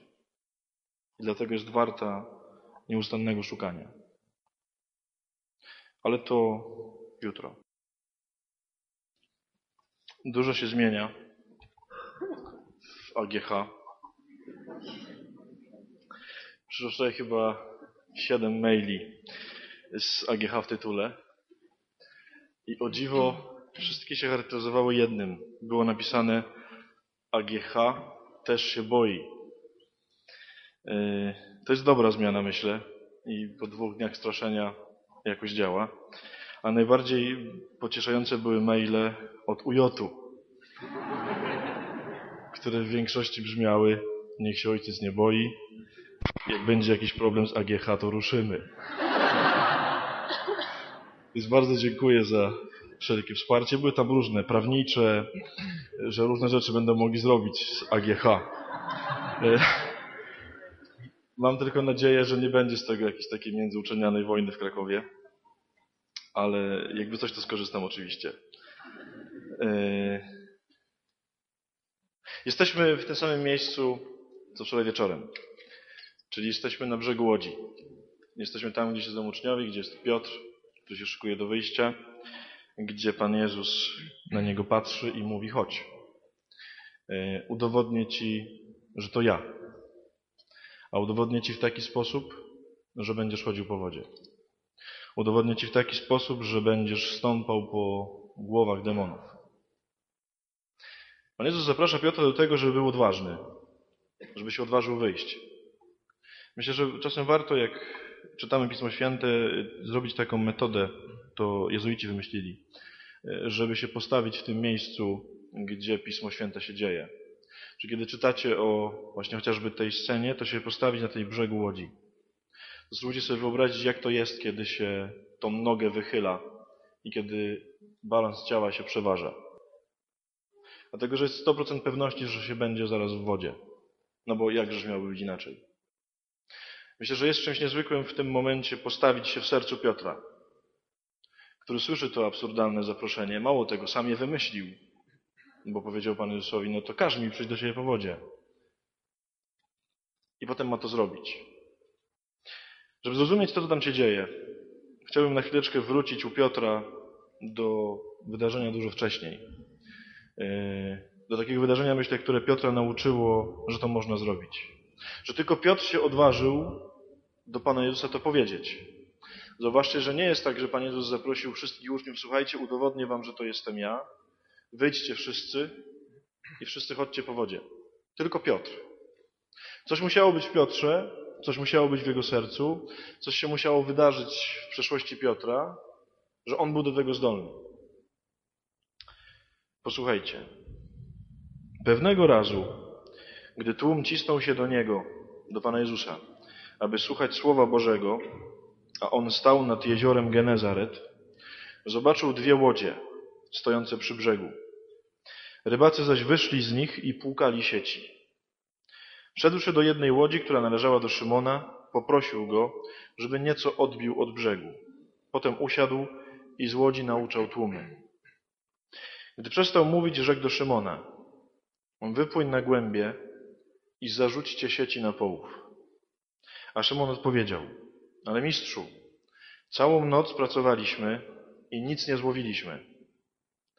Ale na Twoje słowo ja zarzucę sieć. Skoro to uczynili, zgarnęli tak wielkie mnóstwo ryb, że sieci ich się zaczęły rywać. Skinęli więc na wspólników w drugiej łodzi, żeby im przyszli z pomocą. Ci podpłynęli, napełnili obie łodzie tak, że prawie się zanurzały.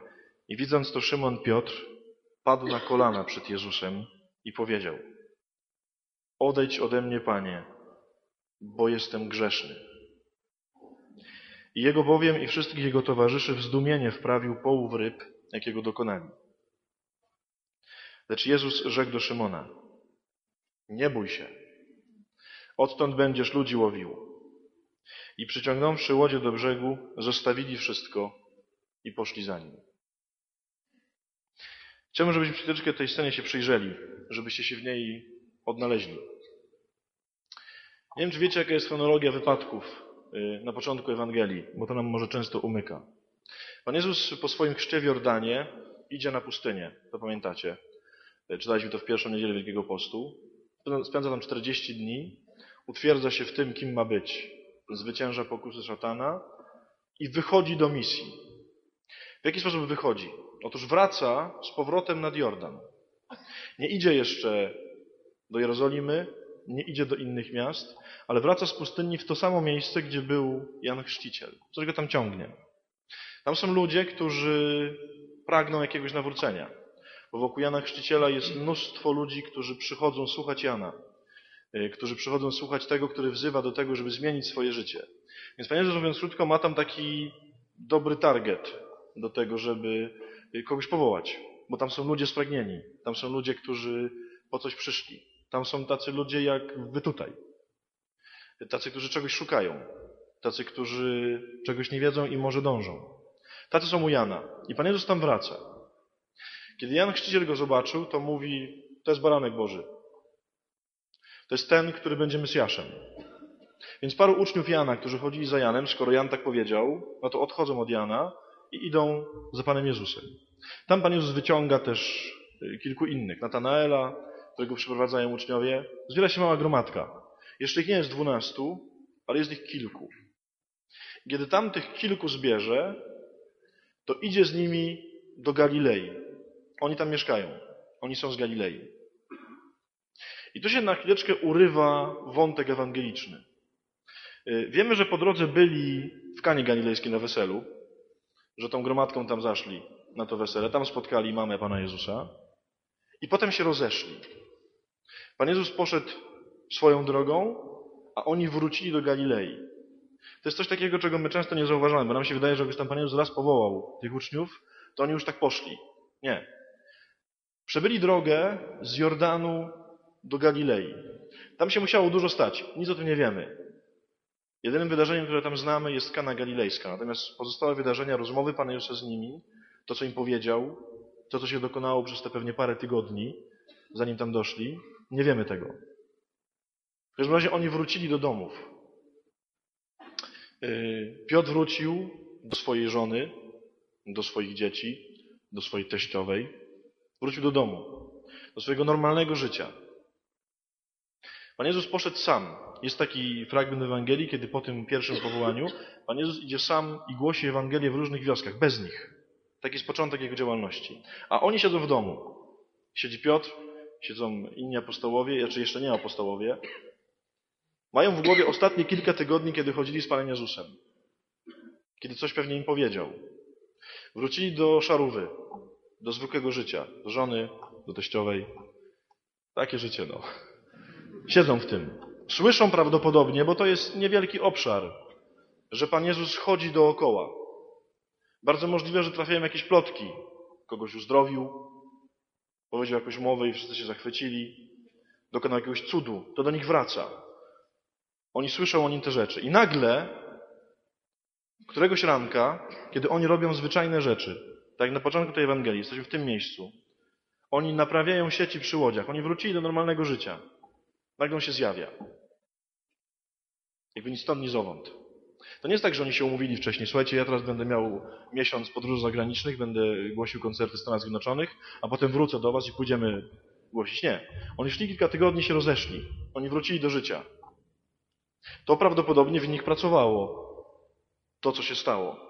Zresztą zobaczcie, że to jest strasznie takie, jak to nazwać, szczere ze strony Pana Jezusa. Pan Jezus, zanim ich naprawdę powołał, to najpierw im trochę opowiedział o tym, kim jest, a potem im powiedział, a teraz idźcie do domu i skonfrontujcie to z domem. Skonfrontujcie to z żoną, z teściową, z dziećmi, z waszą pracą i dopiero potem przyjdzie drugi raz i ewentualnie pójdziecie albo nie. Zobaczcie, jakie to jest uczciwe. Pan Jezus mógł ich spokojnie oczarować sobą. Co za problem. Pan Jezus mógł ich tak pociągnąć, że oni by od razu z tego Jordanu po prostu do Afryki Północnej za nim. Nie, Pan Jezus ich wysłał do domu. Trochę ochłonijcie. Skonfrontujcie to z teściową. Ten pomysł, mamusia, wychodzę z domu, nie wrócę już. No dokładnie to zrobił Pan Jezus. Zobaczcie, jakie to jest normalne, jakie to jest ludzkie. I nagle, kiedy oni naprawiają te sieci, Pan Jezus się zjawia. I mówi, Piotrek, jest taki pomysł. Odpłyń trochę od brzegu, będę nauczał z Twojej łódki. Zgromadził się ogromny tłum ludzi pewnie. Pan Jezus na tej łódce siedzi. Piotr jest pewnie przy nim w tej łodzi, no bo ktoś musiał odpłynąć. I Pan Jezus naucza. I Piotr siedzi z boku i słucha.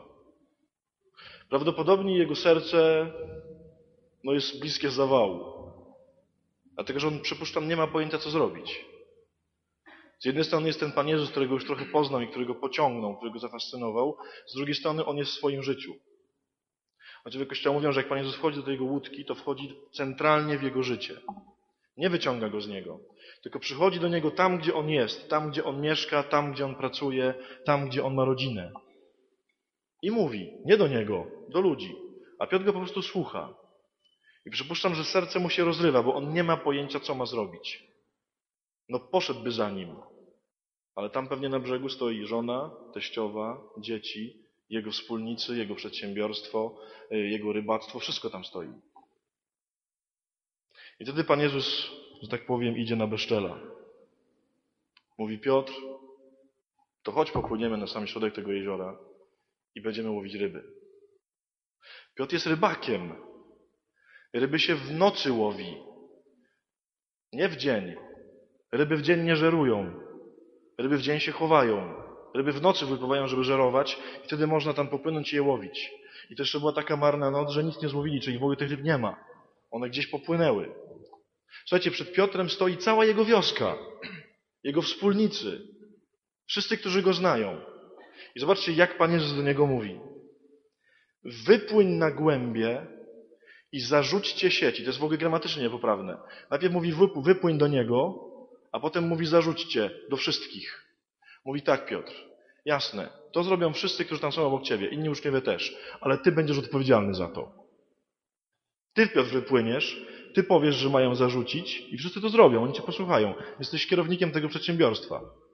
Ale to nie jest tak, że ja powiem generalnie zróbmy to, tylko Piotr, ty będziesz za to odpowiadał. No i Piotr mówi, no ale Panie Jezu, no bez sensu. Całą noc żeśmy łowili, no nic, no, no, no jak mamy to zrobić, no? I widzi pewnie wzrok Pana Jezusa. I mówi, dobrze mistrzu, popłyniemy. No i popłynęli. Zobaczcie, do czego tutaj zaprasza Pan Jezus Piotra. To się dzieje tylko między nim a Panem Jezusem. To się nie dzieje między innymi ludźmi. Pan Jezus mówi do niego, mimo że będą dokonywali wspólnie z, z innymi uczniami pewnego dzieła, to mówi, to Ty, Piotr, będziesz tutaj szefował. Ty, ty głową za to zapłacisz. Pan Jezus mówi, Piotr, słuchaj, zróbmy tak. Ja Ci zaproponuję zupełnie nowy porządek świata. Taki porządek świata, w którym ryby pływają w dzień, w którym żerują wtedy, kiedy nie żerują i kiedy łowi się ich tyle, że trzeba wołać sąsiadów, żeby to zebrali. Jezus nie mówi, ja tu zrobię taki cud taki, że będzie fajnie, bo będzie dużo ryb. Tylko mówi, ja zmienię porządek rzeczywistości. To mówi Piotr do Pana Jezusa. Piotr, wszystkie Twoje reguły, mądre reguły, które znasz. Jesteś dobrym rybakiem pewnie, robisz to od kilkudziesięciu lat. Świetnie się na tym znasz, wiesz kiedy się pływa, wiesz kiedy się łowi. Piotr, ja zmieniam te reguły. Piotr, wierzysz mi? Słuchajcie, to jest dokładnie to samo pytanie, które zadał Piotrowi przy tej łodzi, jak chodził po wodzie. Piotr, reguły świata są takie, że po wodzie się nie chodzi. Piotr, wierzysz mi, że będziesz chodził? Piotr już wiedział, bo Piotr już ten połów miał ze sobą. Więc poszedł w tę wodę, tylko on, bo tylko on to czaił, tylko on rozumiał. Słuchajcie, to co się tu dzisiaj dzieje, tego trzeciego dnia, to się dzieje właśnie to. Przez te dwa dni starałem się chociaż troszeczkę zburzyć wam porządek świata i powiedzieć wam, że świat wygląda trochę inaczej. Że zło, które macie, że słabości, które macie, że Bóg, którego szukacie, jest inny niż myślicie. Że to zło znaczy co innego niż zło. Że ta słabość znaczy co innego niż słabość. I jest taki moment trzeciego dnia, kiedy przychodzi Pan Jezus i mówi tak. Zmieniam porządek rzeczywistości. Zmieniam to, co do tej pory myślałeś. Zmieniam to, jak mnie szukasz, jak wierzysz, jak patrzysz na swoją słabość, jak patrzysz na swoje grzechy. Zmieniam to. Wierzysz w to? To jest ten moment.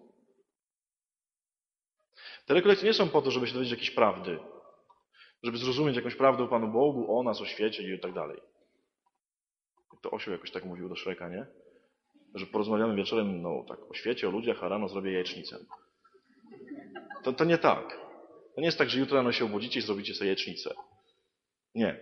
Te rekolekcje, znaczy może tak, ale te rekolekcje będą miały sens o tyle, o ile wy stąd wyjdziecie, może nie ze zmienionym porządkiem świata, ale z taką myślą, że taki istnieje.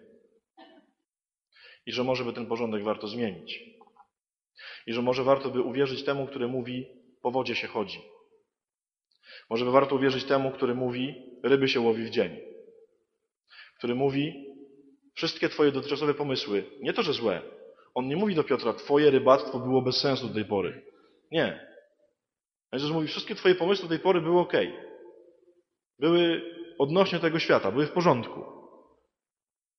Ale ja je zmieniam. Bo ja jestem Panem tego. Bo ja rządzę. Bo jak ja powiem, że ryby mają żerować w południe, to będą żerować w południe.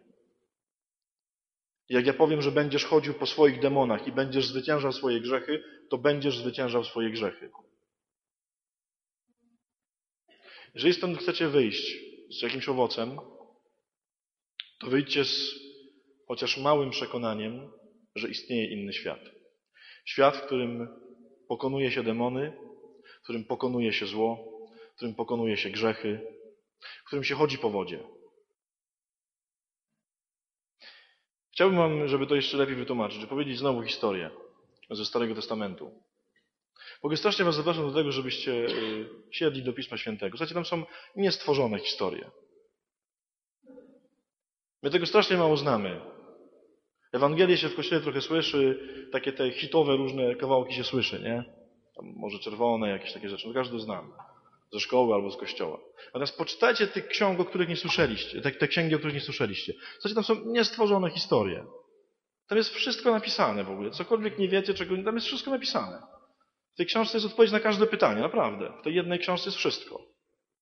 Chciałbym, żebyśmy, żeby zrozumieć tego Piotra i to, jak się wychodzi w to, na chwileczkę poszli do Gedeona. To jest księga sędziów. Księga, którą prawdopodobnie może 2% z Was tutaj czytało, jak przypuszczam, bo to jest taka zupełnie niszowa księga. Taka księga, w której nie ma fajnych historii, więc nikt jej nie czyta. To jest genialna księga. Tam są tacy faceci, takie kobiety, tacy wojownicy, tacy sędziowie, że to w ogóle całe to kino amerykańskie to jest w ogóle popłuczyna przy tym. Poważnie. Posłuchajcie.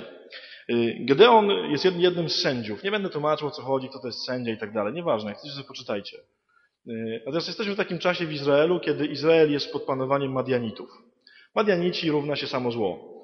Y, czyli wszyscy, którzy ich niszczą, odwodzą ich od wiary, budują świątynię obcym bogom, nie pozwalają Izraelitom normalnie żyć. Mało tego. Izrael oczywiście, jak to Izrael, oczywiście ich słucha, grzeszy, odchodzi do innych bóstw. No, generalnie degrengolada. Jak jest taki czas na świecie, to to jest najlepszy czas, żeby posłać proroka. Y, ja myślę, że dzisiaj za momencik w naszych czasach jakiś prorok się pojawi. Znaczy jeden się już pojawił. Wiecie, który doskonale. A jak nie wiecie, to wam nie powiem, bo się trzeba domyślić. Za chwileczkę się pojawi następny. Są takie czasy. Dlatego, że jest źle. Jak jest źle, to się pojawia prorok. Jak jest źle, to Pan wysyła proroka. Posłuchajcie. Szósty rozdział Księgi Sędziów. Izraelici znów czynili to, co jest złe w oczach Pana i Pan wydał ich na siedem lat w ręce Madianitów. A ręka Madianitów zaciążyła nad Izraelitami tak, że przed Madianitami kopali sobie stronienia w górach, w jaskiniach i próbowali się ukryć. Zdarzało się, że ledwie Izraelici co sobie zasiali, to przychodzili Madianici, Amalekici i inni, napadali na nich, a rozbijając obozy przeciwko nim, niszczyli plony ziemi, jakie tylko mieli. Nie pozostawiali Izraelowi żadnych środków do życia, ani owiec, ani wołów, ani osłów. Madianici wtrącili więc Izraela w okropnie wielką nędzę. Izraelici więc poczęli wołać do Pana. I oto przyszedł anioł Pana i usiadł pod terebintem w Ofra, które należało do Joasza z rodu Abiezera. Gedeon, jego syn, mucił na klepisku zboże, aby je ukryć przed Madianitami, i ukazał mu się właśnie anioł Pana. Pan jest z tobą, powiedział do niego, dzielny wojowniku. Jedenemu mu odpowiedział, wybacz, panie mój, ale jeżeli Pan jest z nami, to skąd pochodzi to wszystko, co się nam przydarza? Gdzież są te wszystkie dziwy, o których opowiadają nam nasi ojcowie, mówiąc, czyż Pan nas nie wywiódł z Egiptu? A oto teraz Pan nas opuścił i oddał nas w ręce Madianitów. Pan zaś zwrócił się ku niemu i rzekł do niego, idź z tą siłą, jaką posiadasz i wybaw Izraela z ręki Madianitów. Ja cię posyłam. Wybacz, panie, odpowiedział mu Gedeon. Ja? Mój ród jest najbiedniejszy w pokoleniu Manassesa, a ja jestem ostatni w domu mego ojca. I Pan mu powiedział, ponieważ ja będę z tobą, to pobijesz Madianitów jak jednego męża. Zwrot jest absolutnie przednia. Mamy Gedeona, który jest ostatni w swoim domu. Czyli ma bodajże chyba, jeżeli dobrze pamiętam, chyba siedmiu braci. Siedmiu bracia nim pomiatają po prostu jak się da. Y, wcześniej w pięciu rozdziałach to można o tym poczytać. Po prostu no taki chłopak na posyłki. Y, od wszystkich jest młodszy, wszystkim ma służyć, do niczego się nie nadaje. Co robi? Siedzi przed domem i muci zboże. Po co? O co chodzi? Y, on muci zboże po to, żeby nie przyszli Madianici i zaraz je zabrali. Dlatego, że tak jak było mówione wcześniej, cały czas przychodzili ci wrogowie do wszystkich zbiorów, które tam były i zabierali im tak, żeby głodowali. Więc co on robi? Zanim zboże dojrzało, czyli takie trochę jeszcze niedojrzałe, to on próbuje wymucić to ziarno stamtąd, żeby je zebrać i schować, żeby potem nie było. W sensie jak przyjdą Madianici, żeby to się nie działo. Kto to robi? On to robi. Żaden jego brat tego nie robi. Przypuszczam, że on jest wkurzony jak sto diabłów.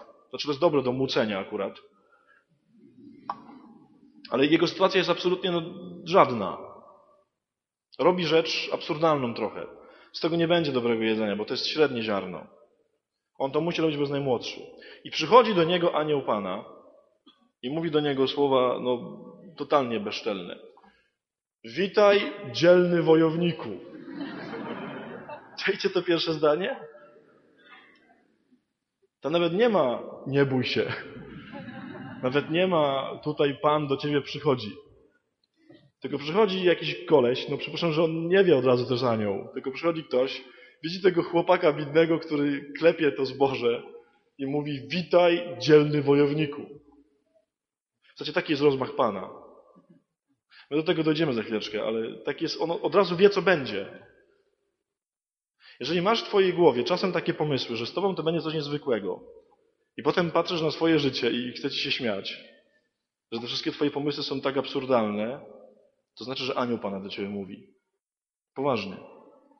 Jeżeli miałeś w swojej młodości gdzieś takie marzenia o tym, co to z tobą będzie, czy nie mówię o takich strasznej młodości, nie? Tam będę piosenkarzem. Tylko już takie trochę starsze. Takie rzeczywiście będę kimś w życiu. Dorobię się. Będę dobrą rodzinę. Zrobię dużo fajnych rzeczy. W jakichkolwiek dziedzinach, tam, tam gdzie marzyliście. Jeżeli teraz w waszym życiu jest tak, że siedzicie, patrzycie na swoje życie, na te swoje studia i myślicie, no jasne, mhm, na pewno. Żebym się w ogóle dociątał do końca tych studiów, to będzie w ogóle sukces. Znaczy, jesteście dokładnie w tej sytuacji. Siedzi bidny chłopak, który klepie zboże i przychodzi anioł i mówi, wojowniku! Tak mówi do ciebie Pan Bóg dzisiaj. Bo on już wie, co z tobą będzie, on wie, gdzie ty masz pójść. Ja będę czytał fragmentami ten, ten e, historię Gedeona, bo to jest historia o nas, o tym, co my tutaj będziemy robić, jakby gdzie chcemy pójść. Powiedział mu Pan tak. Będę z tobą i pobijesz Madianitów jak jednego męża. Odrzekł na to Gedeon. Jeżeli darzysz mnie życzliwością, daj mi jakiś znak, że to ty mówisz ze mną. Nie oddalaj się stąd, proszę cię, aż wrócę do ciebie. Przyniosę moją ofiarę i położę ją przed tobą. A on na to. Poczekam tu, aż wrócisz. Gedeon oddaliwszy się, przygotował koźle ze stada, a z jednej efy mąki przaśne chleby. Włożył mięso do kosza, a polewkę do garnuszka i przyniósł to do niego pod terebint i ofiarował. Wówczas rzekł do niego anioł Pana.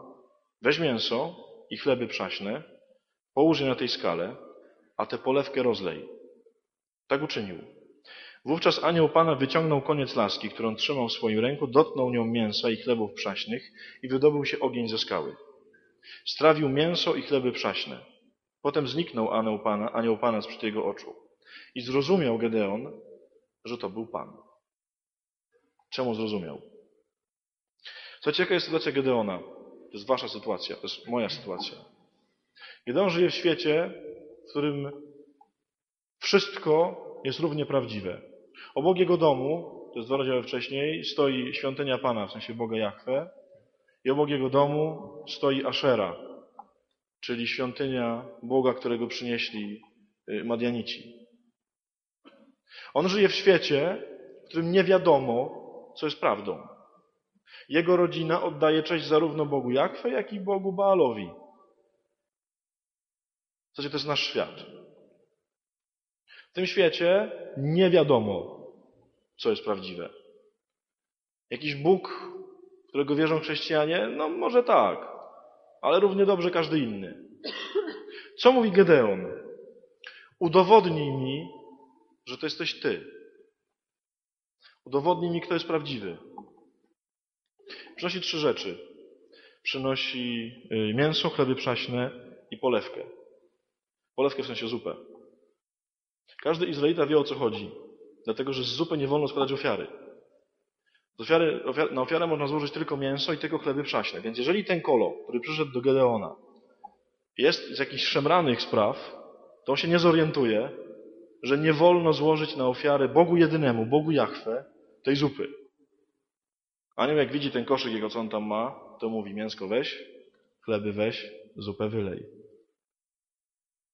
Co on mówi? Jest porządek w tym świecie. Ja go znam. On jest mój. Jest jedna prawda. To, co jest z innego, jest nieprawdą. To jest, słuchajcie, najtrudniejsze zadanie, jakie jest do zrobienia na początku w świecie. Wybrać. Uwierzyć, nie mając argumentów. Pójść, zaangażować się w bycie z Panem Bogiem, nie będąc pewnym, bo nie mamy takiej pewności. To chciał zrobić Gedeon. Na początku chciał pójść jedną drogą, żebym wiedział, za kim idę. Za którym Bogiem ja idę, który mnie wzywa. Jeżeli chcecie na serio potraktować te rekolekcje i z nich wyjść czymkolwiek, to spróbujcie wybrać tę drogę. Nie upewnię was, że to ta. Nie dam wam do ręki argumentów, że to jest właśnie ta jedyna prawdziwa, żadna inna. Nie. Mamy tego słowa Pana Jezusa, który mówi, ani jota się nie zmieniła. To, co wymyśliłem na początku, ciągle obowiązuje, jest prawdą. Co się stanie potem? Ja będę może trochę skracał, nie będę czytał wszystkich fragmentów. Następna rozmowa anioła z Gedeonem jest taka, że anioł prosi Gedeona, żeby poszedł i zburzył tę świątynię y, pogańską. On się trochę boi, ale w nocy idzie, burzy ją w nocy, a odnawia dom Jachwy. Oczywiście wszyscy mieszkający się zwiadują, co się dzieje, więc przychodzą do niego do domu, rozmawiają z jego ojcem i proszą go, żeby wypuścił Gedeona, bo oni go będą zabijać. No bo zniszczył świątynię Baala. Jeżeli chcesz chodzić po wodzie, to musisz zdecydować na dwie rzeczy. Najpierw, że uwierzysz Panu. Bez argumentów. Bez do końca pewności. Że pójdziesz za Nim. I to sprawi od razu jedno. Ludzie wystąpią przeciwko Tobie. Pewnie nie od razu będą Cię zabijać. Od razu nie. Ale wystąpią przeciwko Tobie. Powiedzą Ci, że głupi jesteś. Kiedy ośmieliście w swoim życiu zburzyć świątynię Baala, to ludzie przyjdą do Twojego domu i powiedzą Ci, głupi jesteś. Twoi bliscy, jeżeli się zaangażujesz w chodzenie za Panem Bogiem, powiedzą Ci, głupi jesteś. Ja nie będę Was oszukiwał, że jest inaczej. Tak jest. Tak robi Gedeon. Taka jest sztuka chodzenia po wodzie. Bo to jest wiara w inny porządek. To jest wiara w inaczej niż jest. W inaczej niż świat mówi. Inaczej niż wszystko dookoła mówi, że jest inaczej. To robi Gedeon. Będę skracał. Gedeon, kiedy to zrobił, jakoś tam się udało mu przetrwać ten nawał jego sąsiadów, dlatego że jego ojciec się okazał mądrym człowiekiem i potrafił dosyć tak rozumowo wytłumaczyć tym sąsiadom, żeby go nie zabijali. Zaczyna zbierać wojsko. Zebrał 33 tysiące wojska. Gedeon. Łaził od wsi do wsi. Wiedział, że absolutnie się do tego nie nadaje, bo jest chłopakiem od mucenia zboża, ale mówił, że Pan go posłał. Zebrało się 33 tysiące wojowników. I Gedeon w pewnym momencie prosi Pana, żeby mu potwierdził, że to wszystko jest prawda. On jest ciągle niepewny. To nie jest tak, że Gedeon już uwierzył, że Gedeon wie, że tak ma być. Nie. Tam co pięć wersetów jest prośba, to daj mi jakiś znak. Tam jest potem runo i tak dalej. Nie będę tego wszystkiego opowiadał. Poczytajcie za tę księgę. Super księga. Natomiast w pewnym momencie dochodzi do tego, że jest te 30 tysięcy wojowników i jest taka rozmowa między Panem a Gedeonem. Rzekł Pan do Gedeona, zbyt liczny jest lud przy Tobie, abym w jego ręce wydał Madianitów. Gdyż Izrael mógłby przywłaszczyć sobie chwałę z pominięciem mnie i mówić, moja ręka mnie wybawiła. Wobec tego tak wołaj do uszu ludu. Ten, który się boi i drży, niech zawróci ku górze Gilead i niech się schroni. I tak odeszło 22 tysiące ludzi. Rzekł Pan do Gedeona, zbyt liczny jest ten lud. Zaprowadź go nad wodę, gdzie ci go wypróbuję, a będzie to wyglądało tak. O którym powiesz, ten pójdzie, to ten pójdzie z tobą. A o którym zaś ja powiem, ten nie pójdzie, to nie pójdzie. Zaprowadził więc lud nad wodę, a Pan rzekł do Gedeona. Wszystkich, którzy będą wodę chłeptać językiem, podobnie jak psy to robią, pozostawisz po jednej stronie, a tych wszystkich, którzy przy piciu uklękną, pozostawisz po drugiej stronie. Liczba tych, którzy chłeptali z ręki podnoszonej do ust, wynosiła trzystu mężów. Wszyscy inni pili zginając kolana. Rzekł wówczas Pan do Gedeona. Przy pomocy tych właśnie 300 mężów, którzy chłeptali wodę językiem jak psy, wybawię was i w ręce Twoje wydam Madianitów. Wracać do domu. Z 33 tysięcy wojowników zostawia Pan Bóg Gedeonowi 300. Jakie jest kryterium?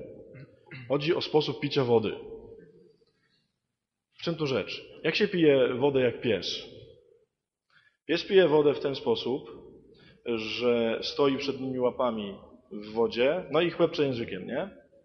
A ci drudzy cali klękają w wodzie, żeby się napić. Czyli było 300 takich, którzy nie klękali w wodzie, ale tylko się pochylali, żeby zaczerpnąć dłonią, ewentualnie, żeby jeżeli byli w stanie dosięgnąć językiem i się napić. To oczywiście symbol, to jasne. Ale o co chodzi? Zobaczcie, co to jest za moment. Oni idą nad tą wodę chyba tam z dwa miesiące, w jakimś takim potwornym trudzie. I pojawia się rzeka. Więc przypuszczam, że jak to wojsko zobaczyło tą rzekę, to wszyscy po prostu na hura polecieli tam pić. I było 300, którzy zachowali się mężczyźni. W sensie nie jak dzieci, nie rzucili się do wody, nie taplali się w wodzie, ale stali jakby pewni siebie. To jest opowieść o jednym, mówią ojcowie. To jest opowieść o tym, że każdy ma słabości, to prawda. Ale są tacy, którzy się ich nie boją.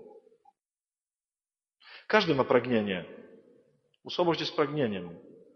Każdy chce się w tej wodzie ochłodzić, ale są tacy, którzy to robią z godnością, którzy się nie boją swojej słabości, którzy panują nad nią.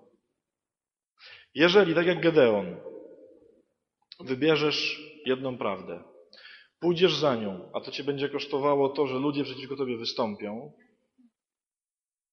to nauczysz się przechodzić przez swoje słabości. Tak mówi Gedeon. I tylko ci są do zwycięstwa. Nie ci, którzy nie mają słabości. Gedeon się cały czas boi. Gedeon cały czas mówi, potwierdź moje powołanie, potwierdź, że się do tego nadaje. A jak to mówimy tylko jedno. Pij tak, jakbyś się nie bał. Zachowuj się tak, jakby twoja słabość była dla ciebie niczym. Otóż słuchajcie, naprawdę najgorszą rzeczą, jaką nam się zdarza w życiu, nie są nasze grzechy. Oczywiście byłoby super, gdyby się nie zdarzały. Ale najgorszą rzeczą w naszym życiu jest nasz strach przed tymi grzechami. Jest nasza wiara w to, że te grzechy nam uniemożliwiają życie.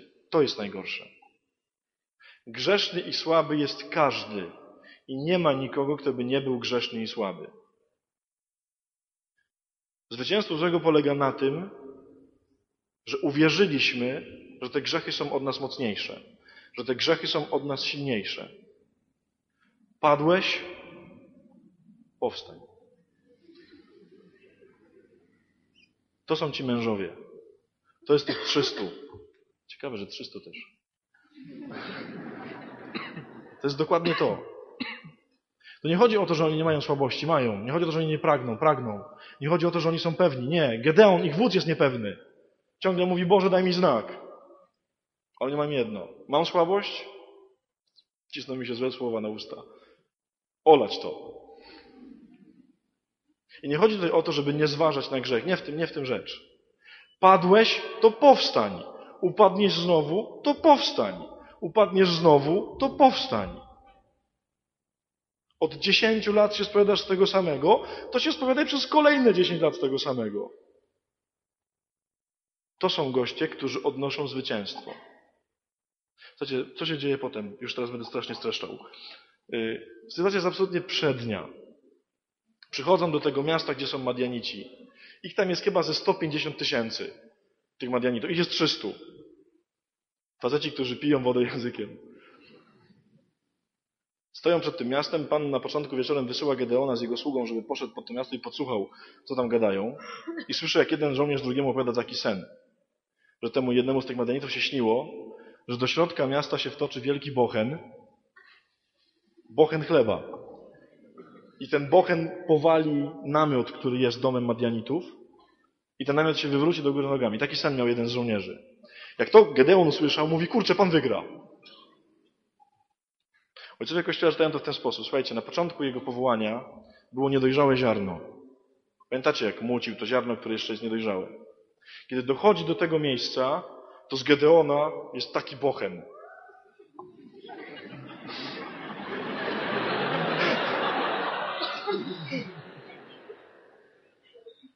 To nie jest tak, że on jest mocny, nie. On mówi cały czas, Boże, potwierdź mi.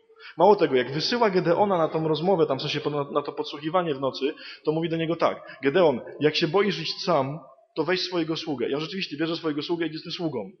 Gedeon przed ostateczną walką, kiedy powinien już być mocarzem, on jest po prostu cały zestrachany, że boi się w ogóle sam tam pójść, tylko musi wziąć swojego sługę, żeby tam z nim iść. Bo się boi sam. I o kimś takim mówi Pan, to jest bochen. To jest ktoś, kto po prostu się wtoczy do miasta i to miasto rozwali. Słuchajcie, I to, jak oni to miasto zdobyli, to jest po prostu najlepsza historia w ogóle świata. Ja wam to przeczytam. Yy, dobra. Wówczas Gedeon rozdzielił owych trzystów mężów na trzy chówce. Dał każdemu z nich do ręki rogi i puste dzbany, a w nich pochodnie. Patrzcie na mnie, rzekł im, i czyńcie to samo, co ja. Oto ja dojdę do krańca obozu i co ja będę robić, to wy macie robić. Gdy zatrąbię wróg, ja i wszyscy, którzy są ze mną, wówczas i wy zatrąbicie wrogi dookoła obozu i będziecie wołać za Pana i za Gedeona. Gedeon i stu mężów, którzy mu towarzyszyli, doszli do krańca obozu w chwili, gdy tuż po zmianie następowało czuwanie środkowej straży nocnej. Zatrąbili wrogi i potłukli dzbany, które trzymali w swoich rękach. Natychmiast zatrąbiły wrogi także owe trzychówce i potłukły swoje dzbany. Wziąwszy zaś w lewą rękę pochodnie, a w prawą rogi, aby na nich trąbić, wołali za Pana i za Gedeona. I stanęli, każdy na swoim miejscu, w środku obozu. Powstali wtedy wszyscy w obozie, poczęli krzyczeć i uciekać. Podczas gdy owych trzystu mężów trąbiło na rogach, Pan sprawił, że w całym obozie jeden przeciw drugiemu skierował swój miecz i wszyscy uciekli. Coś to jest po prostu niewiarygodna scena. Jest obóz kilkadziesiąt tysięcy żołnierzy. Tam wpada z trzech stron po stu, trzystu gości, którzy mają trąbki i garnki. Nie mają żadnego oręża, nie mają żadnych mieczy, nie mają zbroi, nie mają tarczy, mają trąbki i garnki. I naraz wszyscy tłuką te garnki i zaczynają trąbić te trąbki. Najlepszy jest ten moment, kiedy tam wpadli i stanęli. Co się wtedy stało? Miasto wpadło w popłoch. W sensie te kilkadziesiąt tysięcy wojowników oszalało od tego tłuczenia tych garnków i grania na tych trąbkach i zaczęli się nawzajem wyżynać. Wyobraźcie sobie tych 300, którzy stoją, nic nie robią, tylko trzymają te garnki już potuczone i te, i te trąbki, a naokoło nich wszyscy się wyżynają. To jest taka scena. To się dzieje, jak się zgodzisz na to, że Twoja słabość to nic. Że nie masz miecza, że wyglądasz jak pajac z trąbką i z garnkiem. Wobec zła taki jesteś, z trąbką i z garnkiem. I stoisz w jakimś niewiarygodnym tumulcie, który się wokół ciebie dzieje. Ja przecież oni tam, oni tam osłupieli po prostu. Dopiero jak całe to miasto uciekło, oni zostali sami w tym mieście, słuchajcie, nikogo już nie ma, to oni się zorientowali, że trzeba ich gonić. Oni pogonili ich, wszystkich wybili. Słuchajcie, to się dzieje, kiedy się uwierzy, że da się chodzić po wodzie, że istnieje jedna prawda, że chociaż ona kosztuje, bo ludzie się obracają przeciwko i chociaż nam nic nie daje poczucia mocy, bo jesteśmy ciągle tak słabi, jak byliśmy, to nagle się okazuje, że zwyciężamy wrogów. Chociaż wyglądamy jak pojace. Dlatego, że twój grzech od ciebie nie odejdzie od tak, jak tylko pójdziesz za Panem. Zdecydujesz się wybrać jedną prawdę, to od razu twoje grzechy miną. Nie miną. Nie miną. Tak jak u nich. Oni byli dalej słabi. Gedeon ciągle mówił, Panie, daj mi znak, daj mi znak, proszę Cię, daj mi znak, że to ja. Ciągle. Nie na początku, ciągle. Przed decydującą bitwą boi się i bierze swojego sługę. Wielki wojownik Gedeon, wódz narodu. No chłopak od zboża. Słuchajcie, to jest historia o nas. Błagam Was, żebyście czytali i czytali i czytali tę historię. Dlatego, że w nich jest opisane całe nasze życie. Da się chodzić po wodzie. Da się zwyciężać demony. Da się pokonać grzechy. Nie wy. Nie ma szans. Bo jest tylko jeden, który może to zrobić, który powie: chodź do mnie po wodzie. Chodź, będziesz łowił ryby w środku dnia. Chodź, wbiegniesz do miasta Twoich przeciwników z trąbką i wygrasz. Słuchajcie, co zrobili potem apostołowie po tym, jak Pan Jezus już poszedł do nieba? Już oni wyglądali na świecie dokładnie tak jak ta banda tych 300. Dwunastu chłopak, które się rozeszło na, na cały świat i stanęli no, z trąbką i z garkiem, z Ewangelią, z niczym innym. I z kim? Z ukrzyżowanym złoczyńcą. Zaczęli mówić, słuchajcie, facet, którego zabito w Rzymie, e, przepraszam, w Jerozolimie, to jest Mesjasz. To Bóg jest. Ten, którego skazano na śmierć jako złoczyńcę, to Bóg jest. To mamy wam do powiedzenia. Że oni wyglądali równie idiotycznie jak ci w tym obozie Medianitów. Z taką nowiną w dwunastu wobec świata. To jest chrześcijaństwo, to jest obraz chrześcijaństwa.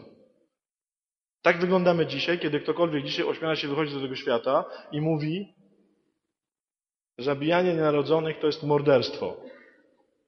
No to świat go do sądu prowadzi. No tak. To jest taka sytuacja. On ma na obronę co? Ewangelię, tylko. Trąbkę. Nic więcej.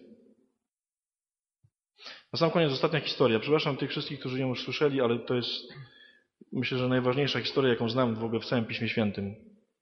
Więc musimy się powtórzyć. Mamy tego Piotra, którego Pan Jezus powołał do tego łowienia absurdalnego. Mamy Piotra, który nauczył się chodzić po wodzie i jak wiecie, potem nic z tego nie wyszło.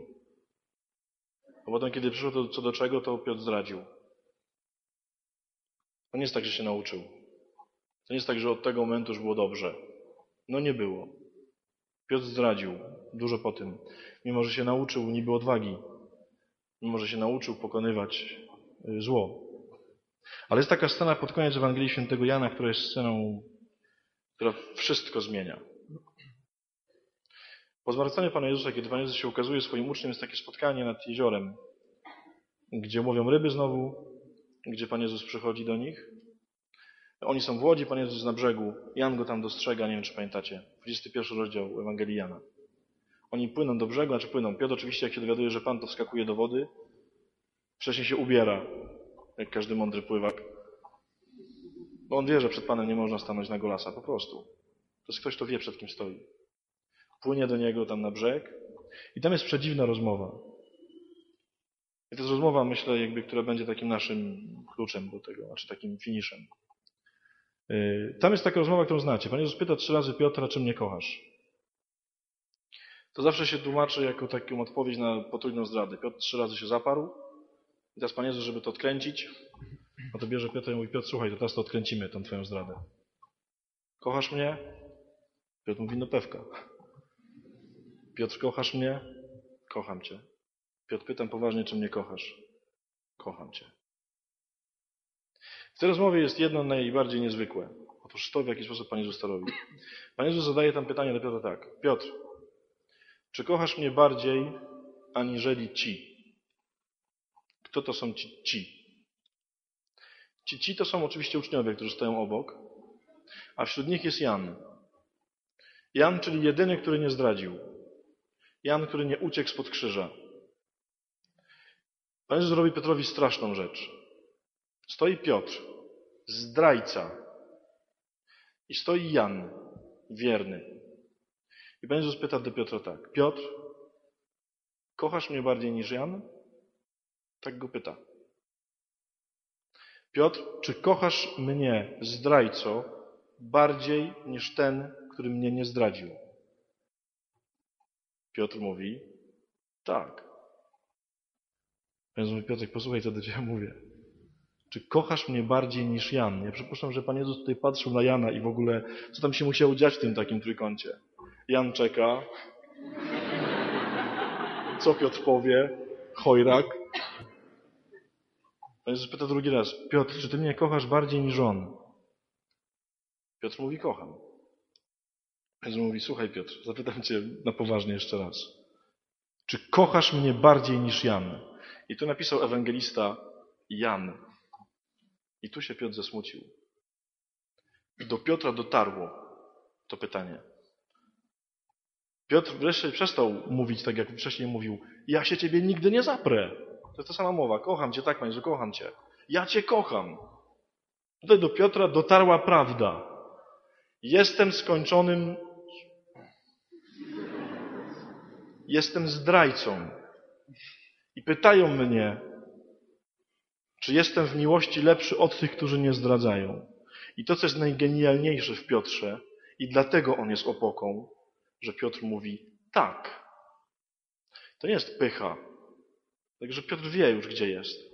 Piotr widzi na sobie oczy Jana. Ale Piotr mówi tak, kocham Cię bardziej. Ja się nie boję swojej słabości, mówi Piotr. Nie boję się swojej zdrady. Nie boję się swojego grzechu. I to jest klucz do wszystkiego w tym. To są mężowie Gedeona. Nie to, że nie grzeszni, grzeszni. Nie to, że nie słabi, słabi. Gedeon, ich wódz, niepotwierdzony, ciągle daj znak. Ale oni są jak Piotr. Ja się tego nie boję. Tego, że jestem słaby, tego, że jestem grzeszny, nie boję się. To mi nie przeszkadza. Nie będę z tego robił przeszkody między mną a Panem Bogiem. Dlaczego? Bo Pan Bóg z tego nie robi przeszkody między sobą a Tobą. Bardzo Was zapraszam do tego, żebyście tę historię Piotra, Gedeona, Samsona, to jest historia. Kurczę, może Wam powiem, nie. Żebyście je poczytali. Żebyście je spróbowali do siebie odnieść. Tam się naprawdę każdy odnajdzie. Taki tylko w trend dostałem wczoraj w jednym z maili taką zachętę, że jak będę kiedyś mówił rekolekcje do informatyków, czyli takich gości, którzy generalnie ciągle grają w gry komputerowe, to jasne, no bo przecież nic innego się nie robi na informatyce, to, że ta opowieść o Tobiaszu jest świetna, dlatego że ona jest takim typowym RPG-iem. W sensie, jak zabijasz tego demona w jeziorze, to dostajesz tam te trzy takie rzeczy, nie? To jest tam plus jeden wiedzy, plus jeden magii, plus jeden czegoś. Dlatego, że potem jest silniejszy przeciwnik, nie? I nie możesz pójść do silniejszego przeciwnika. W zasadzie to jest doskonałe, naprawdę. To jest absolutnie doskonały pomysł. Po prostu rekolekcje dla techników jak znalazł. W zasadzie te historie są dla każdego, tylko w nie się trzeba wczytać. Bo one są napisane tak jak takie historyjki, no, no po prostu no, trochę nawet banalne i beznadziejne. No. no te chłopaki z tymi trąbkami, z tymi garnkami w tym mieście, no to jest coś niewiarygodnego. Poczytajcie to, dlatego że tu znajdziecie nadzieję, tu znajdziecie zdolność do tego, że się da. Do tego, że można przezwyciężyć to wszystko, co was tak strasznie straszy. Strasznie straszy. Yy, chyba tyle. Mam nadzieję, że cokolwiek się w was yy, poruszyło i cokolwiek się zburzyło, że cokolwiek się odnowiło. Yy, nie przestańcie o tym myśleć. Bo najgorsza rzecz, jaką można zrobić w życiu, to jest bezmyślność. To jest życie takie, które się toczy. Nie. Jak trzeba, to wejdźcie w każde bagno, jakie się da. Poważnie. Ale wleźcie tam i wyleźcie z niego. Bo najgorsze w życiu to jest nic nie robić. To jest siedzieć bez sensu. To jest czekać nie wiadomo na co. Nawet jeżeli masz popełnić błąd, nawet jeżeli masz przegrać, nawet jeżeli masz zdradzić, nawet jeżeli masz się wyłożyć, nawet jeżeli masz się zglebić, to się nie bój, idź w to. Tam zawsze jest ręka Pana Jezusa w tym jeziorze. Zawsze. Nawet jak już toniesz i się te wszystkie demony tam rzucasz i po prostu cię ogarnia otchłań morza, to tam jest ręka. Tam jest zawsze ręka. Najgorsze, co zrobić, to jest siedzieć w łódce. Wypłyńcie na głębie. Ośmielam się powiedzieć to absolutnie beznadziejne hasło. One nam się tak zrobiło już, nie dlatego, że takie jest, tylko dlatego, że tak to żeśmy bez sensu w tej kulturze już zrobili. Poważnie wypłyńcie. Pan Jezus z tym Piotrem tak na koniec zrobił tylko jedną rzecz. Piotrek cały czas tam przy brzegu był. Na takiej płciźnie. Jego życie było absolutnie płytkie. Pan Jezus mówił, Piotr, chodź. Kurczę. Chodźmy na te ryby na środek. W południe. Wszyscy będą się śmiali. Nałowisz dwie łodzie, Piotr, mówię ci. Amen.